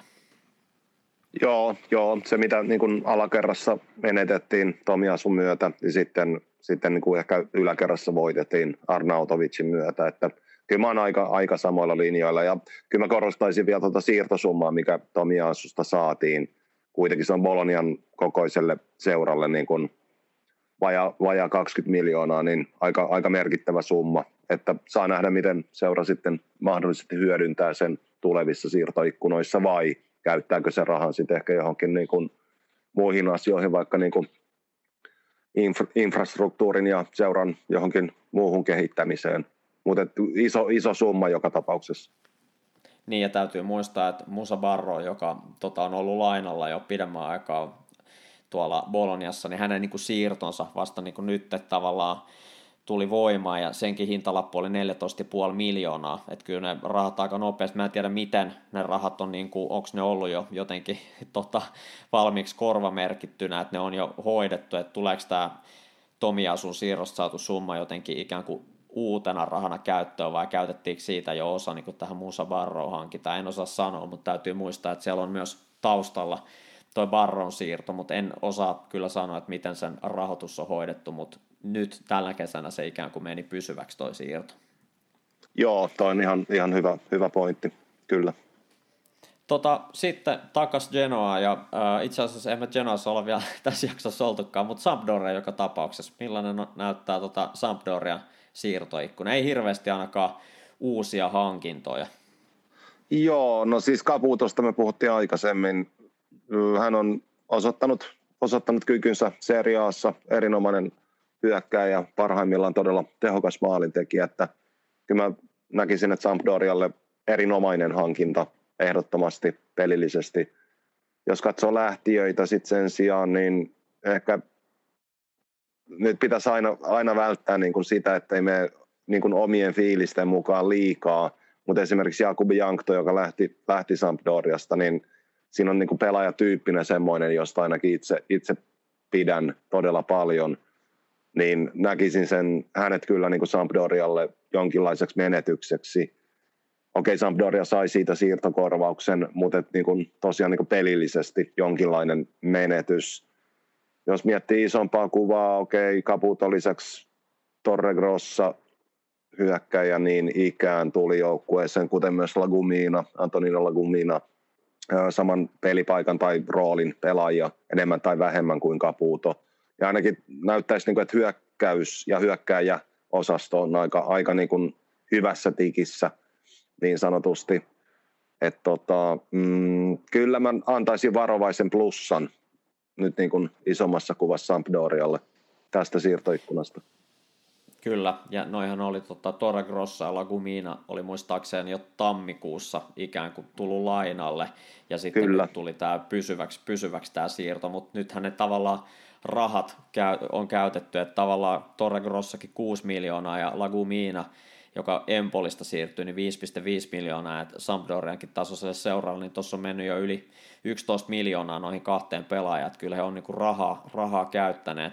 Ja tämä on mielenkiintoinen pelaaja, tämä Mohamed Ihattaren, joka on tota, viime kaudella pelannut siis Feyenoordissa Hollannissa, ja hän on siis Ju- Juventuksen tota, omistama pelaaja, mutta siirtyy nyt sitten saman tien lainalle Sampdoriaan, ja tota, anteeksi sanoin PSVn pelaaja, ei Feyenoordin pelaaja, vaan PSVn pelaaja Joo. viime kaudella 22 pelissä kolme maalia, kaksi syöttöä ja ainakin niin kuin lehtitiedot ja mediatiedot tuolta, tuolta, tuolta Hollannista kertoo, että kun jossain Juventuksessa oli vähän niin kuin, tai Juventuksen kannattaja jossain bordella oli vähän ylimielisesti suhtauduttu Ihattareen, että hänellä ei ole vielä, ei ole vielä käyttöä Serie Aassa, että hänet voisi laittaa niin kuin ikänsä puolesta pystyy pelaamaan tuolla U23 joukkueessa vielä. Toki joukkueen pelaa Serie G, että siellähän saa pelaa ketä tahansa, mutta Juventuksella yleensä siellä on niitä junioripelaajia ainoastaan, että hän on 20, öö, ei ole vielä 20 täyttänyt, että helmikuussa täyttää 20, niin hänestä oli puhuttu, että voisi mennä Juventuksen U23 joukkueeseen pelaamaan, ja Hollannistahan tässä nousi tietty iso kohu, koska hän on kuitenkin viime kaudella pelannut jo 22 peliä Eredivisietä ja sanottiin, että hän on ihan liian hyvä pelaamaan Serie Gitä. Ja nyt hänet on siis lainattu toiseen Serie A-joukkueeseen Sampdoriaan, että mielenkiintoista nähdä, kuinka hän tulee, tulee pärjäämään. Ja ainakin nuo raportit tuolta Hollannista kertoo, että on erittäin niin kuin lupaava, lupaava pelaaja ja, ja, ja tota, ikänsäkin puolesta vielä juniori, joten mielenkiintoista nähdä, mitä hänen ura kehitys tota, etenee tuo Italian maalla. Joo, hän jäi multa tuossa epähuomiossa mainitsematta, että erittäin kuulemma tosiaan, niin kuin sanoitkin, niin erittäin niin kuin mielenkiintoinen nuori pelaajatyyppi ja sellainen, josta odotetaan, odotetaan aika paljonkin. Toivottavasti ei odoteta liikaa, niin kuin aina, aina nuorten pelaajien kohdalla, ettei, ettei niin kuin odotusarvot kasva liian suuriksi. Sitten tota, Di Francescon Hellas Verona, niin tota, lähtiöiden lista on tietenkin tässä kohtaa kova, eli Mattia Zagagni lähti tuonne tota Laatsioon, Marko Silvestri meni Juan Musson korvajaksi sinne tota Udineeseen ja sitten Matteo Lovato Atalantaa. Ja sitten jos katsotaan tulijoita, Antoni Barak pelasi jo viime kauden lainalla, hänen siirto Udineesesta nyt varmistui sitten pysyväksi, ja jo äsken mainittu Giovanni Simeone ehdoton vahvistus hyökkäykseen, kuten myös Gianluca Caprari on muolesta on mun mielestä hyvä tämmöinen niin rotaatio hyökkää, ei varmasti tule avauksen pelaaja Veronassa, riippuen vähän millä systeemillä tota, Di Francesco lähtee pelaamaan, mutta tota, Caprari ehdottomasti hyvä Serie hyökkää ja, ja tota, Ivan Ilic myös yksi näistä pelaajista, jotka jo viime kaudella oli lainalla, joten ei varsinaisesti ole uusi tulija. Ja sitten tota, Gian Giacomo Magnani tuolta tota, Sassuolosta on myös tämmöinen hyvä rotaatiotoppari, jotenka lähtiöiden puolesta niin sanoo, että he, Veronalla aavistuksen miinusmerkkiseksi menee tuo siirtoikkuna, että kyllä, kyllä joukkue on, on hieman heikentynyt, että maalivahdin menettäminen, hyvän nuoren topparin menettäminen ja Mattia Zagangni oli Veronan tämmöisiä, voisi sanoa tämmöisiä niin kuin ainoita tähtiä melkein tuossa joukkueessa, niin kyllä her- Veronan tota, ikkuna kallistuu mun mittareilla ainakin aavistuksen miinusmerkkiseksi. Samaa mieltä, joo, taas kerran. Että tota, varsinkin mä ehkä korostaisin Silvestrin roolia, että hän Veronassa pelatessaan oli kuitenkin, niin kuin, tai nousi jopa sarjan niin kuin, yhdeksi parhaista maalivahdeista. että siinä, siinä on ehkä, no uskaltaisin ehkä sanoa suurin menetys. Zaggani tosiaan niin kuin nuorena pelaajana sitten ehkä vähän niin kuin eri tavalla suuri menetys niin ikään. Mutta tota, joo, samaa mieltä, että ehkä ei, ei pahasti, mutta ehkä vähän miinuksen puolelle jää tuo niin kokonaissaldo. Sitten Udineesa ja Genoa, meidän kaksi seuraavaa joukkuetta. Jos aloittaa Udineesesta ensiksi. Joo, no Silvestristä päästään heti eteenpäin, eli loistava, loistava maalivahti Huomusson korvaajaksi tai hänen tilalleen. Et siinä, siinä mun mielestä niin Udineeselta tai Udineesen kokoiset seuralta aika niin kuin iso, iso kala, mitä tulee niin kuin sisään tulleisiin pelaajiin. Mutta sitten sit niin Rodrigo de Paul lähtiöiden joukossa, niin yksi jopa ehkä niin kuin sarjan parhaita keskikenttäpelaajia lähti isolla siirtosummalla Atletico Madridin 35 miljoonaa ainakin näiden meidän lähteidemme mukaan, niin totta kai Udineselle niin kuin iso, iso siirtokorvaus, mutta sitten pelillisesti todella suuri menetys. Et se, on, se on mielenkiintoista nähdä, miten, miten sitten niin kun joukka pystyy sen pelillisesti mahdollisesti korvaamaan, niin kuin on aina, aina niin kuin isojen ja nimekkäiden lähtiöiden kohdalla. Juan Mussosta puhuttiin jo, tosiaan maalivahti, maalivahtiosasto ehkä koki jonkinlaisen heikennyksen, vaikka Silvestriä onkin tässä kehuttu, niin kyllä Musso on ehkä pelaajana sitten kuitenkin tai maalivahtina niin astetta paria parempi. Että tuossa ehkä niin kun tota, suurimmat, suurimmat liikkeet tämän siirtoikkunan aikana. Että kyllä mä niin ehkä pelkästään De Paulin lähdön takia kallistuisin vähän ehkä miinuksen puolelle mieluumminkin kuin neutraaliksi tai plussalle. Ja tässä ollaan jo muutama otteeseen puhuttu Udinese ja sen siirtopolitiikasta ja, siitä, että se on yksi niistä Serie A-seurasta, jossa on eniten ulkomaalaispelaajia yhdessä vaiheessa, muistaakseni viime kautta olikin tilanne, että siinä oli eniten ulkomaalaisia koko Serie Assa, niin nyt ainakin tämän, tämän puolesta niin hieman tilanne muuttuu, kun tota Juan Musso lähti ja Marko Silvestri tuli tilalle, että tämmöinen niin italialaisuusaste aavistuksen, aavistuksen nousi, mutta sitten siellä oli muun muassa Kevin Bonifazzi, joka lähti sitten pois, että en ole nyt ihan tarkkaan katsonut, että mikä on tilanne, onko vielä yhtä paljon ulkomaalaisia suhteessa italialaisia. No joo, näin vähän niin kuin kieli poskes, mutta tämä Beto, hyökkääjä, joka, tota Beettu, joka tulee tuolta Portimon Ensesta, niin häntä on ainakin niin kuin Udineisen omassa tiedotuksessa hehkutettu, että hän on vielä varsin nuori hyökkää viime kaudella tehnyt Portugalin pääsarjassa 11 maalia ja tämänkin kauden ehtinyt aloittaa siellä jo kolmessa pelissä tehnyt kaksi maalia, että hänestä, hänestä odotetaan ainakin Udineisessa sitten kovan luokan maalintekijää, jotenka Beetun nimi tota, kannattaa laittaa muistiin.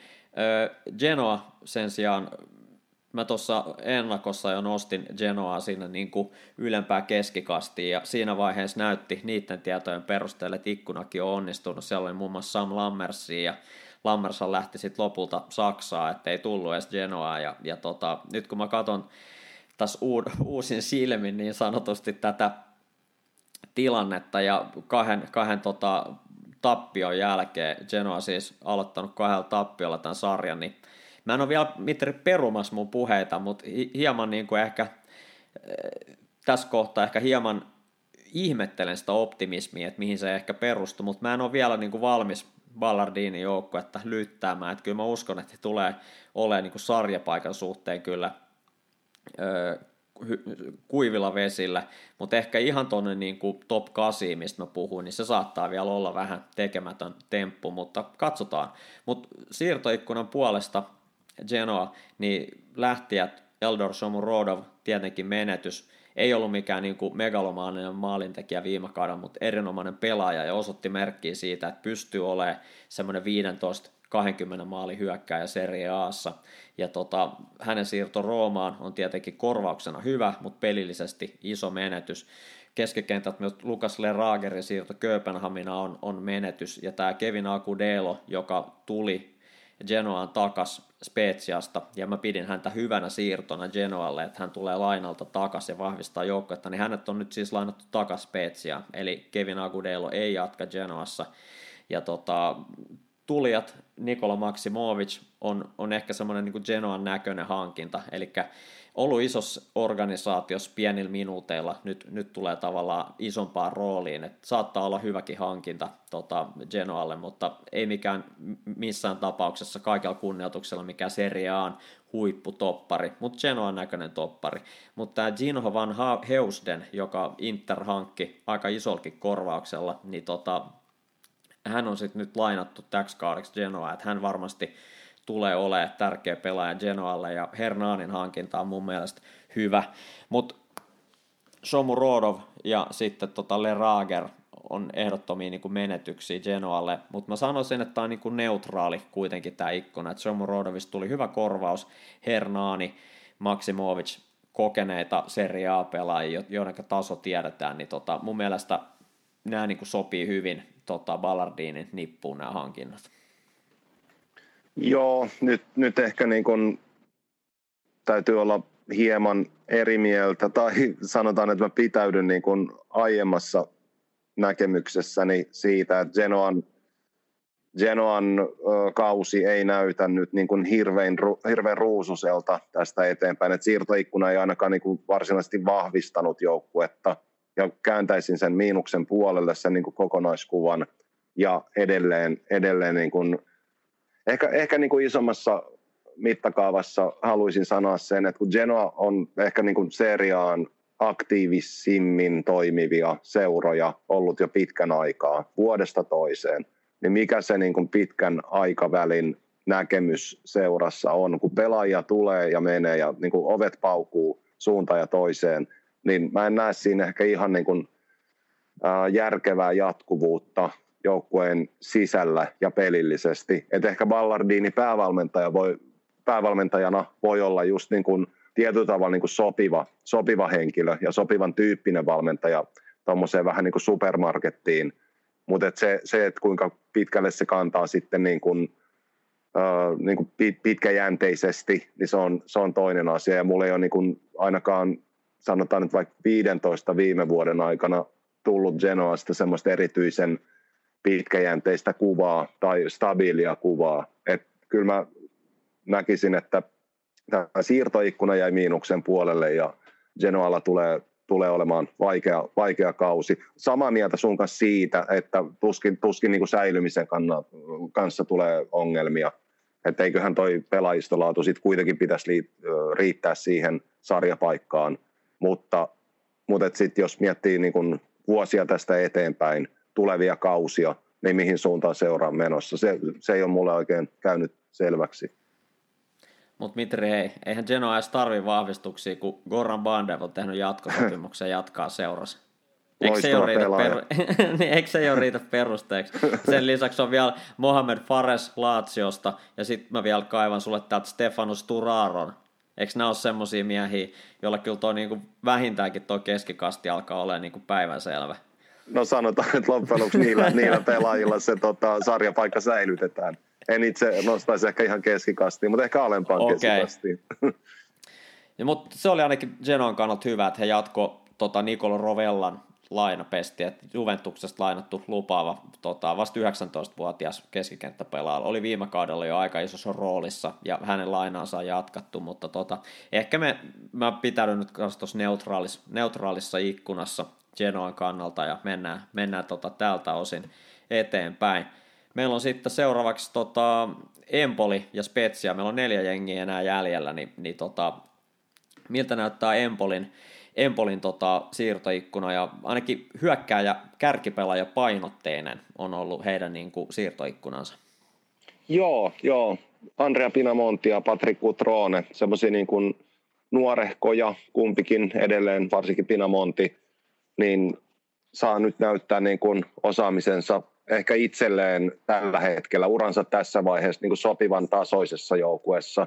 Erittäin mielenkiintoinen siirto, kuten myös Kutroone. Että jos he, he esimerkiksi pelaavat kärkiparina todennäköisessä niin kuin 4-3-1-2, jota Andrea Zoli päävalmentajana monesti tai lähes aina suos, niin siinä, siinä on niin kuin mielenkiintoinen heidän niin kuin pelilliset kemiansa sitten kohtaavat nyt niin kuin maattelutauon jälkeen. Se on todella mielenkiintoista seurattavaa. Nikolas Haassia pidän myös, myös niin kuin keskikenttäpelaajana mm, no, taas kerran mielenkiintoisena hankintana, että miten hän, hän niin kuin jo kykynsä ja osaamisensa osoittaneena seriaassa ainakin osittain, niin ö, pystyy, pystyy ehkä, niin kuin, tai mitä lisäarvoa hän pystyy tuomaan Empoliin et siinä mä nostaisin noin kolme. Okei, okay, Federico Di Francesco, miksei myös Eusebio Di Francescon poika muuten itse asiassa, niin, niin kuin laitapelaajana. Hänenkin niin kuin uransa kehitystä on vähän, vähän niin kuin odoteltu, tai onko se jäänyt vähän niin kuin piipuun se lopullinen läpimurto. Toivotaan, että ei niin kuin Empolin ja hänen itsensä kannalta. Niin ehkä hänellekin niin kuin Empoli voi olla juuri, juuri sopivan kokoinen ja tasoinen joukkueuran tässä vaiheessa – lähtiöiden joukosta nostaisin ehkä Hamed Junior Traoreen ehkä niin kuin suurimpana, josta hänestäkin niin kuin Empoli sai kuitenkin niin kuin merkittävän siirtokorvauksen noin 16 miljoonaa, että se on Empolille, Empolille tärkeä, tärkeä summa, mutta niin kuin pelillisesti en välttämättä näe, että joukko olisi ainakaan hirveästi heikentynyt siirtoikkunan aikana, että ehkä niin kuin varovainen plussa yhteenvetona Empolille.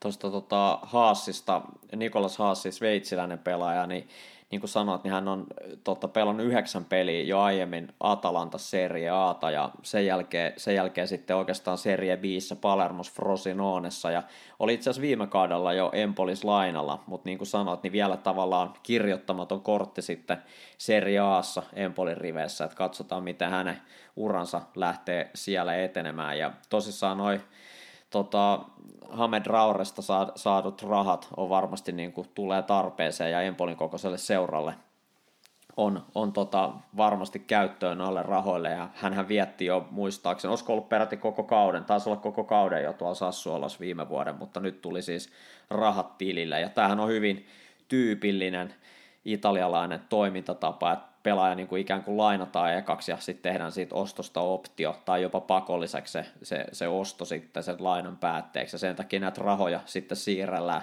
Ja eikö tässä Mitri ole taustalkin joku tämmöinen kirjanpito, kirjanpito homma, että tavallaan se siirto ikään kuin vahvistetaan jo siinä lainayhteydessä, mutta tavallaan ne rahat siirtyy sitten myöhemmin, että tavallaan pystyy ehkä pikkasen kikkailla jotain kirjanpidollisia syitä. Ilmeisesti joku tämmöinen tässä varmaan on taustalla. En ole tähän asiaan niin paljon perehtynyt, mutta voisin veikata, että tässä on joku porsareika keksitty, että miksi nämä kannattaa nämä siirrot yleensä tehdä nimenomaan niin, että ensiksi laina ja sitten myöhemmin tehdään ikään kuin se siirto pysyväksi. Oot, oot ihan oikein, se on se, mitä itsekin olen ymmärtänyt, niin se on just, just noin, ja, ja ehkä niin kuin korona-aikana toi on, toi on niin kuin korostunut toi jo aiemmin ollut tapa toimia, niin kuin sanoitkin, että se on niin aika tyypillinen italialainen tapa. No varmaan muissakin sarjoissa, mutta Italiasta kun nyt puhutaan, niin hyvin tyypillistä, mutta korona-aikana se on niin korostunut ja jos mä nyt on ymmärtänyt vähänkään oikein, niin siitä syystä, että kun seuraajan taloustilanne nyt ei välttämättä ainakaan niin kuin pienillä tai keskisuurilla seuroilla ole paras mahdollinen, niin toi on niin kuin sopimusteknisesti ilmeisen, ilmeisen niin kuin järkevä tapa toimia pelaajamarkkinoilla. Näin. Tota, sitten Spezia. On tota, no mun mielestä suurim, suurimmat menetykset on ollut Matteo Ricci ja Ardian Ismaili.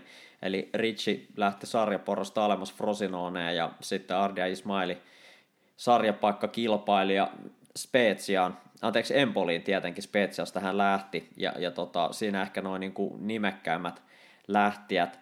Ja Tilalle on tullut muun muassa Edi Salcedo, hän pelasi viime kauden lainalla tuo Veronassa, mutta Genoasta siirtyy, ja erittäin hyvä laina pelaa myös Viktor Kovalenko Atalantasta, eli on erinomainen pelaaja, mutta ei niin erinomainen, että mahtuisi Atalantassa isompaa roolia ainakaan vielä, ja hänet on nyt lainattu Speziaan. Myöskin Ebrima Kolley, Atalantan tota, lainapelaaja, joka viime kaudella oli tota, Salcedon tavoin tuo Veronassa, niin jatkaa nyt Speziassa. Et kyllä mä sanoisin, että Richin lähdöstä huolimatta niin Spezialle mun mielestä aavistuksen plusmerkkinen. Toki täytyy muistaa, että muun muassa Andre Calabino, tämmöisiä niin kuin Italianon luottopelaajia, Ricardo Saponara, laina loppu, niin on lähtenyt ja jättänyt joukkoja, että joukkue on muuttunut, mutta siellä on muuttunut myös valmentaja, että on tärkeä tavallaan, ettei myöskään se joukkue rakennu pelkästään sen viime kauden valmentajan niin kuin ympärille, että näiltä osin Tiago Motta pääsee operoimaan vähän uudistetun ryhmityksen kannalta. Mä näen sen niin kuin Spezian kannalta positiivisena asiana, että he irtaantuu nyt. Italianon toiminta, tai ei nyt välttämättä toimintatavasta, mutta Italianon niin metodeista, ja nyt selkeästi mennään Metton, tota Mottan johdossa, ja myöskin pelaajat on sitten sen näköisiä, että tämä on mun mielestä seuran kannalta hieno, hieno asia, ja tota, mä sanoisin, että Spetsian siirtoikkuna aavistuksen plusmerkkinen. Joo, nyt, nyt allekirjoitan kyllä, olen, olen samaa mieltä, että hyvin niin kuin Spetsian kokoisen seuran näköinen siirtoikkuna, ja selvästi niin kuin seuran tiennyt, mitä, mitä haluaa ja minkä tyyppisiä pelaajia halutaan, halutaan tota joukkueeseen ja keistä sit mahdollisesti halutaan eroon niin kuin kaikilla kunnioituksilla sit niin kuin myös lähtiöitä kohtaan, että Spetsiakin niin kuin antaa mahdollisuuden sitten lähtiöille jatkaa uransa jossain muualla ja mahdollisesti niin kuin heille sopivammassa ympäristössä. En, en osaa ehkä tarkemmin analysoida, koska kaikkia noita pelaajia, lähtiöitä tai tulijoita ei tiedä niin hyvin. Mutta sanoisin, että niin kuin sama, samaa mieltä sun kanssa siitä, että niin kuin vähintään neutraali, ellei jopa lievästi plussan puolella toi siirto, siirtoikkuna niin kuin kokonaisuutena Spetsiassa. Okei, kaksi viimeistä joukkuetta, Salernitana ja Venetsia. Salernitana teki yksi, yhden niin kuin, ehkä koko siirtoikkunan isoimmista hankinnoista, jos näin voi sanoa. Yksi pelaaja, eli Frank Ribery, oli ilman sopimusta ton Fiorentina tota, sopimuksen päättymisen jälkeen, ja tota, harva olisi varmaan uskonut, jos ajatellaan vielä muutamia kuukausia sitten, vielä kun sarjat oli menossa edellisen kauden puolella, että Frank Ribery tulee ensi kauden pelaa Salernossa ja Salernin Taanassa. Mitri, olisitko itse uskonut sitä? No en, en todellakaan. Et ihan todella, todella mielenkiintoinen kuvio. Et no, hän oli Fiorentinan jälkeen tietysti ilman sopimusta ja sitten niin kun kaikesta päätellen halusi, halusi jatkaa Italiassa ja ilmeisesti viihtyi Italiassa ainakin omien sanojensa mukaan, mitä hän nyt niin kun Salernitanan kanssa sopimuksen tehtyään antoi julkisuuteen lausuntoja ja se, se tapa, millä niin Riberi saapui kaupunkiin, niin oli, oli aika niin kuin, semmoinen niin suurieleinen. Hän itse sanoi, että en ole mikään Maradona, mutta kuitenkin kaikesta päätellen niin nautti saamastaan huomiosta ihan varmasti ymmärrettävästikin. Ja Salernitanalle niin terve, terveenä ollessaan niin loistava, loistava vahvistus niin kuin sinänsä aika keskinkertaiseen joukkueeseen. Et me ollaan niin kuin aiemminkin puhuttu, että Salernitana on varmaan niin kuin yksi niitä vahvimpia putoajaehdokkaita kaikella kunnioituksella joukkuetta kohtaan, mutta Riveri niin kuin parhaimmillaan voi olla merkittävä apu Salernitanalle ja, ja tota, se on, sitä on mielenkiintoista seurata kyllä. Näin. Tota, sen lisäksi vielä Simi ja Federico Bonazzoli. Simi viime vuonna taas tähän yli parikymmentä maalia Crotonelle on hyvä hankinta. Hän on lainattu tuolta Crotonesta, mutta todennäköisesti kauden jälkeen siirto muuttuu pysyväksi. Mutta joka tapauksessa Manko Simi on hyvä hankinta myös Bonazzoli, tämmöinen rotaatiohyökkäjä. Viimeisimmäksi ollut muistaakseen Torinos lainalla, hän on Sampdoria omistama pelaaja. Ja tota, mutta kyllähän niin kuin pelkästään jo noin hankinnat, Simi, Bonazzoli, Riberi ja sitten tuli Parmasta Ricardo Cagliolo, niin tota, kyllähän noin niin kuin riittää Mitri siihen, että laitetaan isosti plusmerkkinen siirtoikkuna Salernitanalle. Joo, ehdottomasti niin kuin seuran resursseihin nähden ja suhteessa, suhteessa niin taloustilanteeseen tai niin rajallisiin resursseihin, niin ehdottomasti nostan aika, aika paljonkin plussan puolelle. Simi, Simi ja Bonazzo oli tosiaan, niin kuin sanoitkin, niin erittäin, erittäin hyviä hankintoja Salernitanan niin tasoiselle ja kokoiselle joukkueelle. Sitten viimeisenä Venetsia, joka tota, niin kuin ollaan joukkojen yhteydessä puhuttu, niin siirtopolitiikka on, on tämmöinen ehkä enemmän, jos voisi sanoa tämmöinen moneyball-henkinen, eli haetaan pelaajia ja niin kuin muiden joukkueiden kiikarin ulkopuolelta ja ei olla aika niin kuin, tota, valmiita menee vähän kauemmaskin ja he on tietenkin amerikkalaisomistuksessa ja myös Amerikasta hankkinut pelaajia täksi kaudeksi. Täältä niin kuin ehkä tälleen niin kuin italialaista jalkapalloa seuraaville ehkä tunnetuimmat nimet on, on Mattia Caldara, joka siirtyy lainalle keskuspuolustaja ja, ja tota, katsoo lähtiöiden listaa, niin sielläkin enemmän tai vähemmän on pelaajia, jotka on, jotka on ollut vähän niin kuin rotaatio käytössä Venetsiassa ja, ja tota, heidät on lainattu joko Serie b tai sitten toisiin, jopa Serie G-joukkueisiin. Eli tota, tästä voitaisiin päätellä, että et, tota, lähtijät ei ole ollut mitenkään niin kuin keskeisiä pelaajia Venetsialle. Et enemmänkin hakeuduttu eroon niistä pelaajista, jotka viime kaudella on ollut niin kuin Serie 5 rotaatiopelaajia katsottu sitten, että Serie Aassa ei sitten taso enää riitä.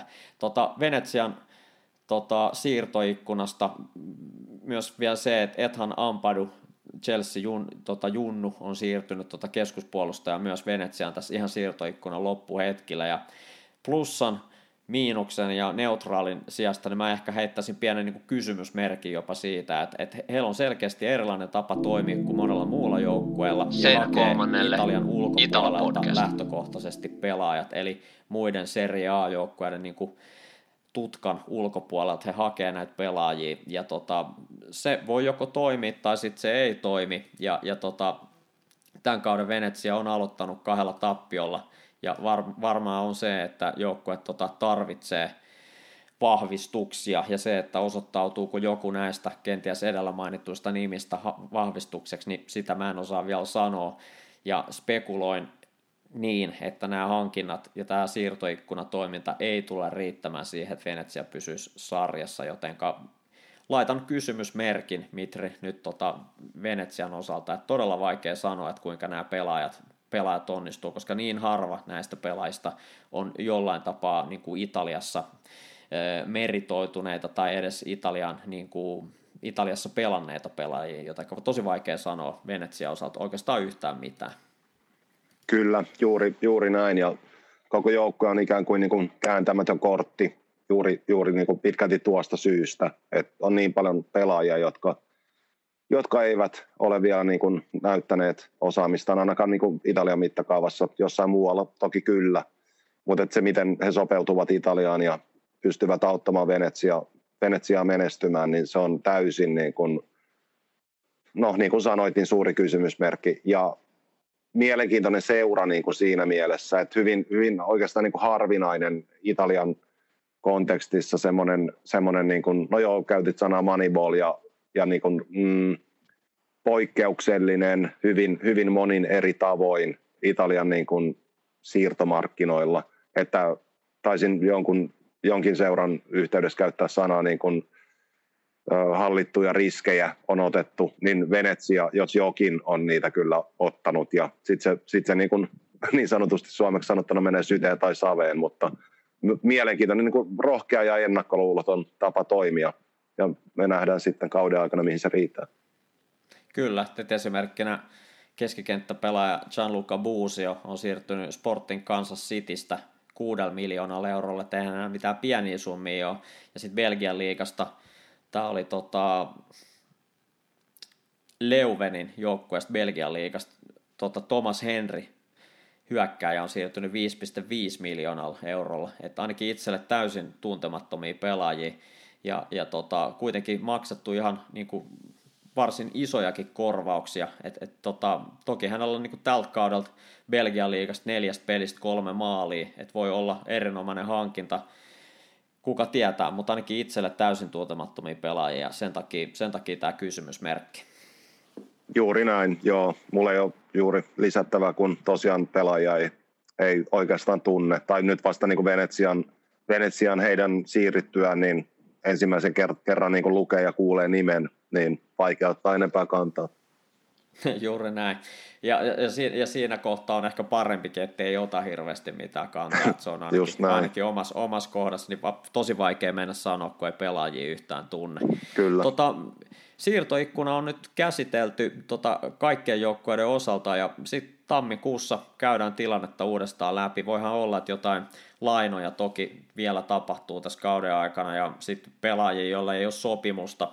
Että jos kiinnostaa, niin kannattaa mennä esimerkiksi transfermark.com-sivustolle ja sieltä pystyy ihan erikseen sitten filtteröimään sieltä pelaajat, jotka on tällä hetkellä ilman sopimusta, että voi katsoa, että ketä pelaajia esimerkiksi mahdollisesti vielä siirtyy Italiaankin tässä kauden aikana, eli sieltä voi käydä sitä tilannetta seuraamassa, mutta Mitre sun kanssa niin palaillaan sitten vasta niin kuin tammikuun siirtoikkunan jälkeen, jos, jos tota, tarvetta on, ja varmasti silloin tarvetta onkin hieman päivittää siirtojen osalta tilannetta, mutta nyt siirrot on tehty, ja nyt keskitytään sitten kenttätapahtumiin, ja ensi viikonloppuna maajoukkuetauon jälkeen sitten täyskierros taas Serie A-futista, ja muutama herkkupala sieltä löytyy, lauantai-päivältä muun muassa Napoli Juventus ja sitten sunnuntaina Milan Lazio ja näiden niin kuin suurten spektaakkelien tai ainakin etukäteen suurten spektaakkelien lisäksi niin erinomainen ottelu on varmasti tuo lauantai-illan Atalanta Fiorentina, mutta myös kahden nousijan Empoli Venetsian kohtaaminen lauantaina on hieno peli varmasti. Ja sitten Torinon ja Salernitanan todella tärkeä ottelu. Molemmat aloittanut kahdella tappiolla, niin he kohtaavat toisensa. Rooma ja Sassuolo pelaa vastakkain. Mitri, tämä on täynnä huippupelejä. Minkä näistä itse nostaisit erityisesti esiin tai joitain otteluita? No joo, niin kuin sanoit, sanoit itsekin, että niin, kuin niin sanotusti iso kierros, tai annoit ymmärtää siihen suuntaan, että todella, todella paljon tärkeitä pelejä, ja me ollaan joskus ehkä aikaisemminkin puhuttu siitä, että niin kuin syyskuun maaottelutauon jälkeinen ja jälkeiset kierrokset ovat erittäin tärkeitä. että siitä ikään kuin alkaa niin kuin uusi kausi tai uusi ja uusi, mutta että niin kuin kausi varsinaisesti alkaa vasta, vasta siitä eteenpäin. Että tästä on, niin kuin, tai tämä on semmoinen ehkä niin kuin perinteinen italialainen tapa, tapa nähdä niin kuin ottelurytmiä ja ottelukalenteria. Mutta niitä noihin tuleviin peleihin tulee, niin kyllä niin kuin Napoli Juventus ehkä on se, niin kuin jos yksi pitäisi nostaa, niin ehkä se niin kuin, ainakin mihin oma, oma silmäni suuntautuu kaikista eniten. Ja muistutetaan vielä kuulijoita, että Lazio, Rooma, Inter ja Milan, Napoli, ne viisi joukkuetta, jotka on aloittanut täydellä puhtaalla pelillä. Ja, ja tota, se on varmaa, että kaikki ei ole täydellä puhtaalla pelillä sitten tämän kierroksen jälkeen, kun muun muassa Napoli ja Milan, jotka siis ovat voittaneet molemmat kaksi ensimmäistä otteluaan, niin tota, kohtaavat toisensa, joten varmaan on se, että nyt pistemenetyksiä alkaa tulee myös tuolla kärjessä. Tota, kierros alkaa siis lauantaina, eli perjantai-peli, ei nyt maajoukkue tauon takia ei pelata vielä, mutta sitten maanantai-iltana kierros päättyy sitten Bolonian ja Veronan ottelun, eli kaikki kymmenen peliä lauantain, sunnuntain ja maanantain aikana. Mutta tota, seuraava viikon Italo-podcastissa sitten pureudutaan tarkemmin ton kolmannen kierroksen tapahtumiin, ja eiköhän me tässä Mitri vielä valikoida sieltä yksi ottelu sitten tarkempaan syyniin, tai mahdollisesti jopa kaksi, mutta siitä sitten myöhemmin. Tota, seuraavaa kierrosta odotellessani katsotaan tässä vaiheessa vielä viikon frittomisto, ja tota, haluatko Mitri aloittaa tällä kertaa?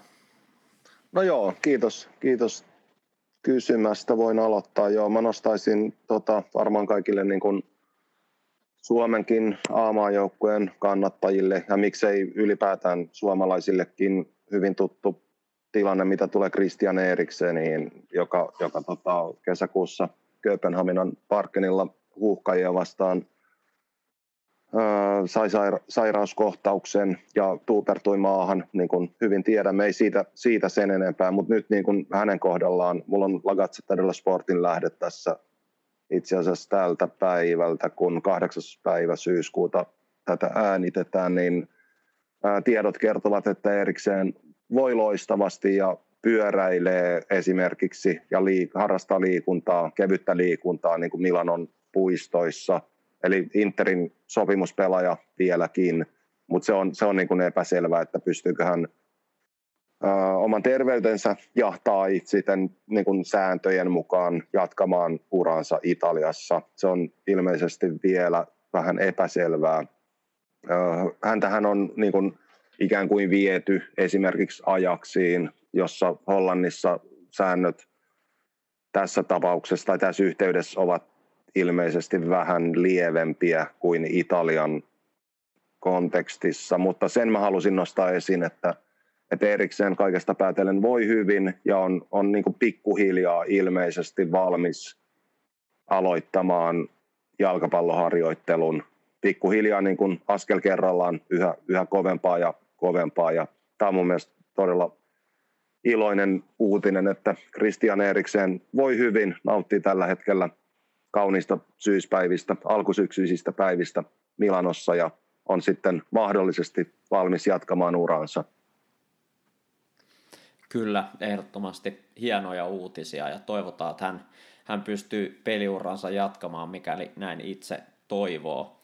Tota, omassa frittomistossani hieman ehkä maajoukkue tapahtumien hengessä, niin tota, tota aihetta on varmaan joskus sivuttukin, mutta ei ole ehkä tässä määrin sitä vielä käsitelty, niin tuossa tarkastelin ihan pelaajia, suomalaisia pelaajia, jotka on tota, edustanut joukkueita – Serie Aassa ja Serie Bissä, joten tässä nopea listaus näistä suomalaisista, jotka Serie Aassa on esiintynyt. Ja suomalaisia Serie A-pelaajia niin tota, on ollut 13.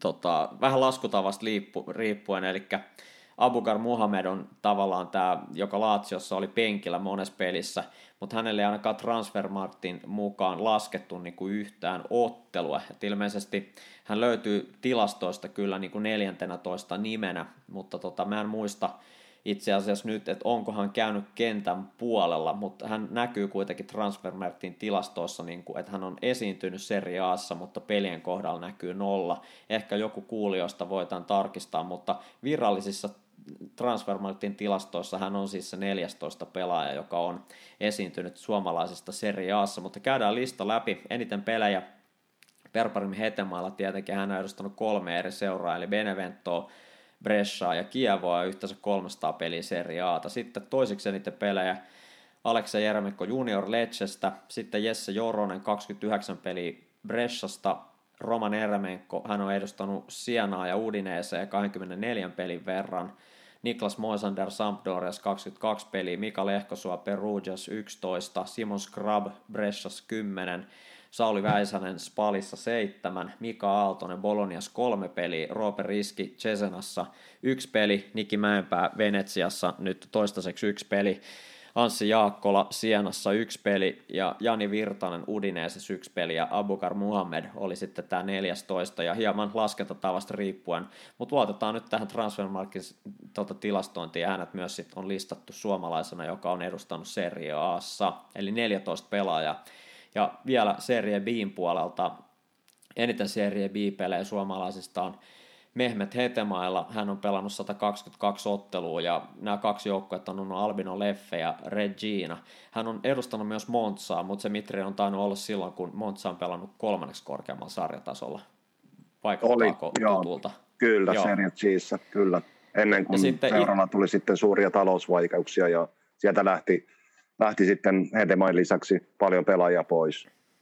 Kyllä. Tota, mulle oli yllätys tämä toiseksi eniten Serie B-pelejä pelannut suomalainen. Tulisiko Mitri sulle mieleen, kuka voisi olla suomalainen, joka on pelannut toiseksi eniten Hetemaan jälkeen, Mehmet Hetemaan jälkeen Serie B-pelejä? Hyvä kysymys. Nyt vedit hetkeksi hiljaiseksi. Tota, mm, olisikohan Väisäsellä sitten kuitenkin aika paljon? No hän on tosi lähellä, hän on kolmas. Väisänen on pelannut 48 peliä, mutta Jonas Portiin on pelannut 53 joo, peliä. Joo, Padovassa muun on, muassa. Joo, Padovassa ja Askolissa. Ja Kyllä. hän oli muun muassa Parmaa myös edustanut, mutta ei ollut tainnut käydä kentällä, tai sitten oli pelannut vieläkin alemmalla sarjatasolla, että hän löytyi Transfermarktista hänet niin kuin Parman omistamana pelaajana myös, mutta sieltä ei ollut pelejä Serie 5. Joo. Eli, eli tota, mutta 53 peliä hän on siis toisiksi eniten suomalaisista Serie 5 pelannut tota, pelaaja, ja hän oli tuolta Pietarsaaresta lähtöisin, ja tota, lopettanut uransa tuossa jokunen muutamia vuosia sitten ainakin, että hän on tehnyt debyyttinsä 2009, ja nyt en ihan tarkkaan muista, että milloin hän on pelaajauransa lopettanut, mutta senkin pystyy vielä käydä kuuntelijat tarkastaa. Hän oli 86 syntynyt, eli tuommoinen 33 tätä, tätä nykyään, 34. Tota, Joo, hän, sit, hän joutui, anteeksi jos puhun päälle, mutta niin kuin joutui aika niin kuin vakavienkin terveysongelmien takia lopettamaan uransa huipputasolla. Kerran olen hänet tavannut ja haastatellut häntä, että oikein mukava herrasmies ja tämä oli Padovan aikoina. Ja tota, silloin, silloin niin kuin kaikki oli hyvin ja ura oli niin sanotusti niin kuin noususuunnassa, mutta ikävästi joutui sitten, tai teki varmasti niin kuin tietysti fiksun päätöksen jouduttuaan lopettamaan uransa. Ei mitään niin kuin vakavaa niin sanotusti niin kuin normaalielämässä, mutta ehkä niin kuin huippuurheilijana hän teki tässä tapauksessa niin kuin oikean ratkaisun. Mutta kaikkea hyvää hänelle ja terveisiä, jos satut Juunas kuuntelemaan. Ja hän on lopettanut tuota 2014, tai 2014 hän on siirtynyt Parmaan, mutta Parmassa sitten ei ole ollut enää niin kuin ottelukokoonpanoissa. Eli varmaankin tuossa joskus 2014-2015 taitteessa on sitten peliura, peliura myös sitten loppunut Joonas Portiinilla, mutta tota, hän on kuitenkin toiseksi eniten edustanut siis suomalaisesta Serie B. Ja kolmantena, niin kuin sanottiin, Sauli Väisänen 48 peliä, että Sauli on edustanut Crotone, sitten on tietenkin nyt Kosentsa ja sitten löytyy vielä Spal. Siinä, eikö Spalissa hän pelasi liigaa, eli sitten tota, Kievossa totta kai on ollut Kyllä. se kolmas joukkue. Joo. Jesse Joronen Bressas 39 peliä, Perparim Hetemai Bressassa, Beneventossa ja nyt Reginas 38 peliä, Sakari Mattila Askolissa 11 peliä, Simon Scrub Bressas 10 peliä, Niki Mäenpää Venetsias 6 peliä, Tomi Petresku myöskin Askolissa 2 peliä Lauri Alamyllymäki on vielä nollilla, mutta ollut ilmeisesti, onko ollut sitten jo ottelu kokoonpanossa vai mistä johtuu, että hänet on myös laskettu mukaan, mutta 2, 4, 6, 8, 10 pelaajaa, niin kuin Transfermartin mukaan on edustanut Serie B-joukkueita suomalaisista. Et jopa hieman ehkä yllättäen ollut enemmän pelaajia Serie A kuin Serie Bissä. Kenties tähän tulee myöhemmin vielä muutosta, mutta tämmöisiä tilastoja. Kaikki muut nimet oli tosissaan, olisi ehkä tullut pienen vääntämisen jälkeen, mutta niin kuin sanottu, niin Junasportiin olisi ollut semmoinen nimi, joka olisi kyllä itseltä jäänyt, jäänyt tota, ulos tältä listalta. Mutta hieno, hieno ura ja 53 peli Serie Bissä, niin on ollut erittäin kova pelaaja. Oli jo, ja siis hyvin, hyvin arvostettu pelaaja niin kuin sekä Padovassa että koko sarjan sisällä. Muistan hyvin, hyvin niin kuin, että Padova ää, piti häntä erittäin niin kuin tärkeänä pelaajana, ja hän, hän sai arvostusta myös niin kuin Padovan ulkopuolella. Ja nyt on mielenkiintoista nähdä esimerkiksi Eetu Mömmö, joka nuore, nuorena suomalaisena siirtyi Ilveksestä Leceen, niin milloin hän hän tekee sitten Serie B-debyyttinsä. Se, on, se jää nähtäväksi tämän ehkä toivottavasti alkukauden aikana. Ja sitten taas olla, oliko Niklas Pyyhtiä, joka siirtyi Kyllä. Hongan organisaatiosta sitten Boloniaan. Ja tota, katsotaan sitten, että miten, miten hän sitten siellä onnistuu. Tämä oli Hongas lainalla. Nyt en ihan suoraan taaskaan muista, että mikä oli tavallaan hänen, hänen niin kuin emoseuransa, mutta tota, tostahan se varmasti nopeasti selviää. Taisi olla lainalla, TPS. jos sen kyllä Joo. Turusta. Hän on kyllä, Turusta, kyllä. Teps, Tepsistä lähtöisiä, jotenka ei anneta kunniaa Hongalle tästä. Että kaikki, kaikki kunnia Turun suuntaan. Ja, ja tota, Hongas on siis ollut lainalla tällä kaudella 17 peliä, kaksi maalia, nyt siis siirtynyt Bolonian organisaatioon. Vasta 17-vuotias 2003 syntynyt pelaaja, joten jäädään myös seuraamaan, että miten pyyhtiän ura tuolla Boloniassa etenee. Tässä kohtaa, Mitri, taas on pari tuntia vierattuna. Voisi kuvitella, että, tämä on vähän tämmöinen niin välikausijakso, että ei ole Serie A eikä Serie B edes pyörimässä. Että nyt tulee varmaan semmoinen niin lyhyt jakso. Mitä vielä? Me ollaan painettu kaksi tuntia tässä hommiin, vaikka ei ole Serie Assa pallo liikkunut viikkoon, joten kyllä tässä aina jutujuurta keksitään. Juuri näin, ja kiva, kiva jutella futiksesta kanssasi ja se kuulijoille. On Toivottavasti kuulijat jaksaa myös kuunnella meitä. se on toinen kyllä. asia. Joo, kyllä. Ja ainakin tilastojen valossa näyttää siltä, että meillä on koko ajan tulee lisää kuuntelijoita, että ilmeisesti, ilmeisesti myös kuuntelijat nauttivat seurastamme ja se on tietenkin mukava, mukava huomata. Tota, oikein paljon kiitoksia Mitri sulle taas hyvistä analyyseistä ja kommenteista ja tietenkin kiitos meidän kaikille kuuntelijoille ja me jatketaan sitten seuraavalla viikolla, ja tässä on tulossa myös Serie Bihin liittyviä spesiaalijaksoja, eli me tehdään tuossa Mitrin kanssa kaksi jaksoa Serie B-spesiaaleja, jossa käydään läpi tota kaikki Serie B 20 joukkuetta, jotenka niitäkin on tässä pikkuhiljaa tulossa ulos, jotenka pysykää kuulolla ja, ja, ja näin poispäin, että Serie Bstäkin sitten tulossa omat spesiaalijaksonsa. Jotenka Kiitoksia tällä erää ja ei muuta kuin oikein mukavaa viikon jatkoa kaikille meidän kuuntelijoille. Moi moi! Kiitos Kimmo, moi moi, pysytään kuulolla. Italo-podcastin teille tarjoaa Pizzeria Via Tribunali.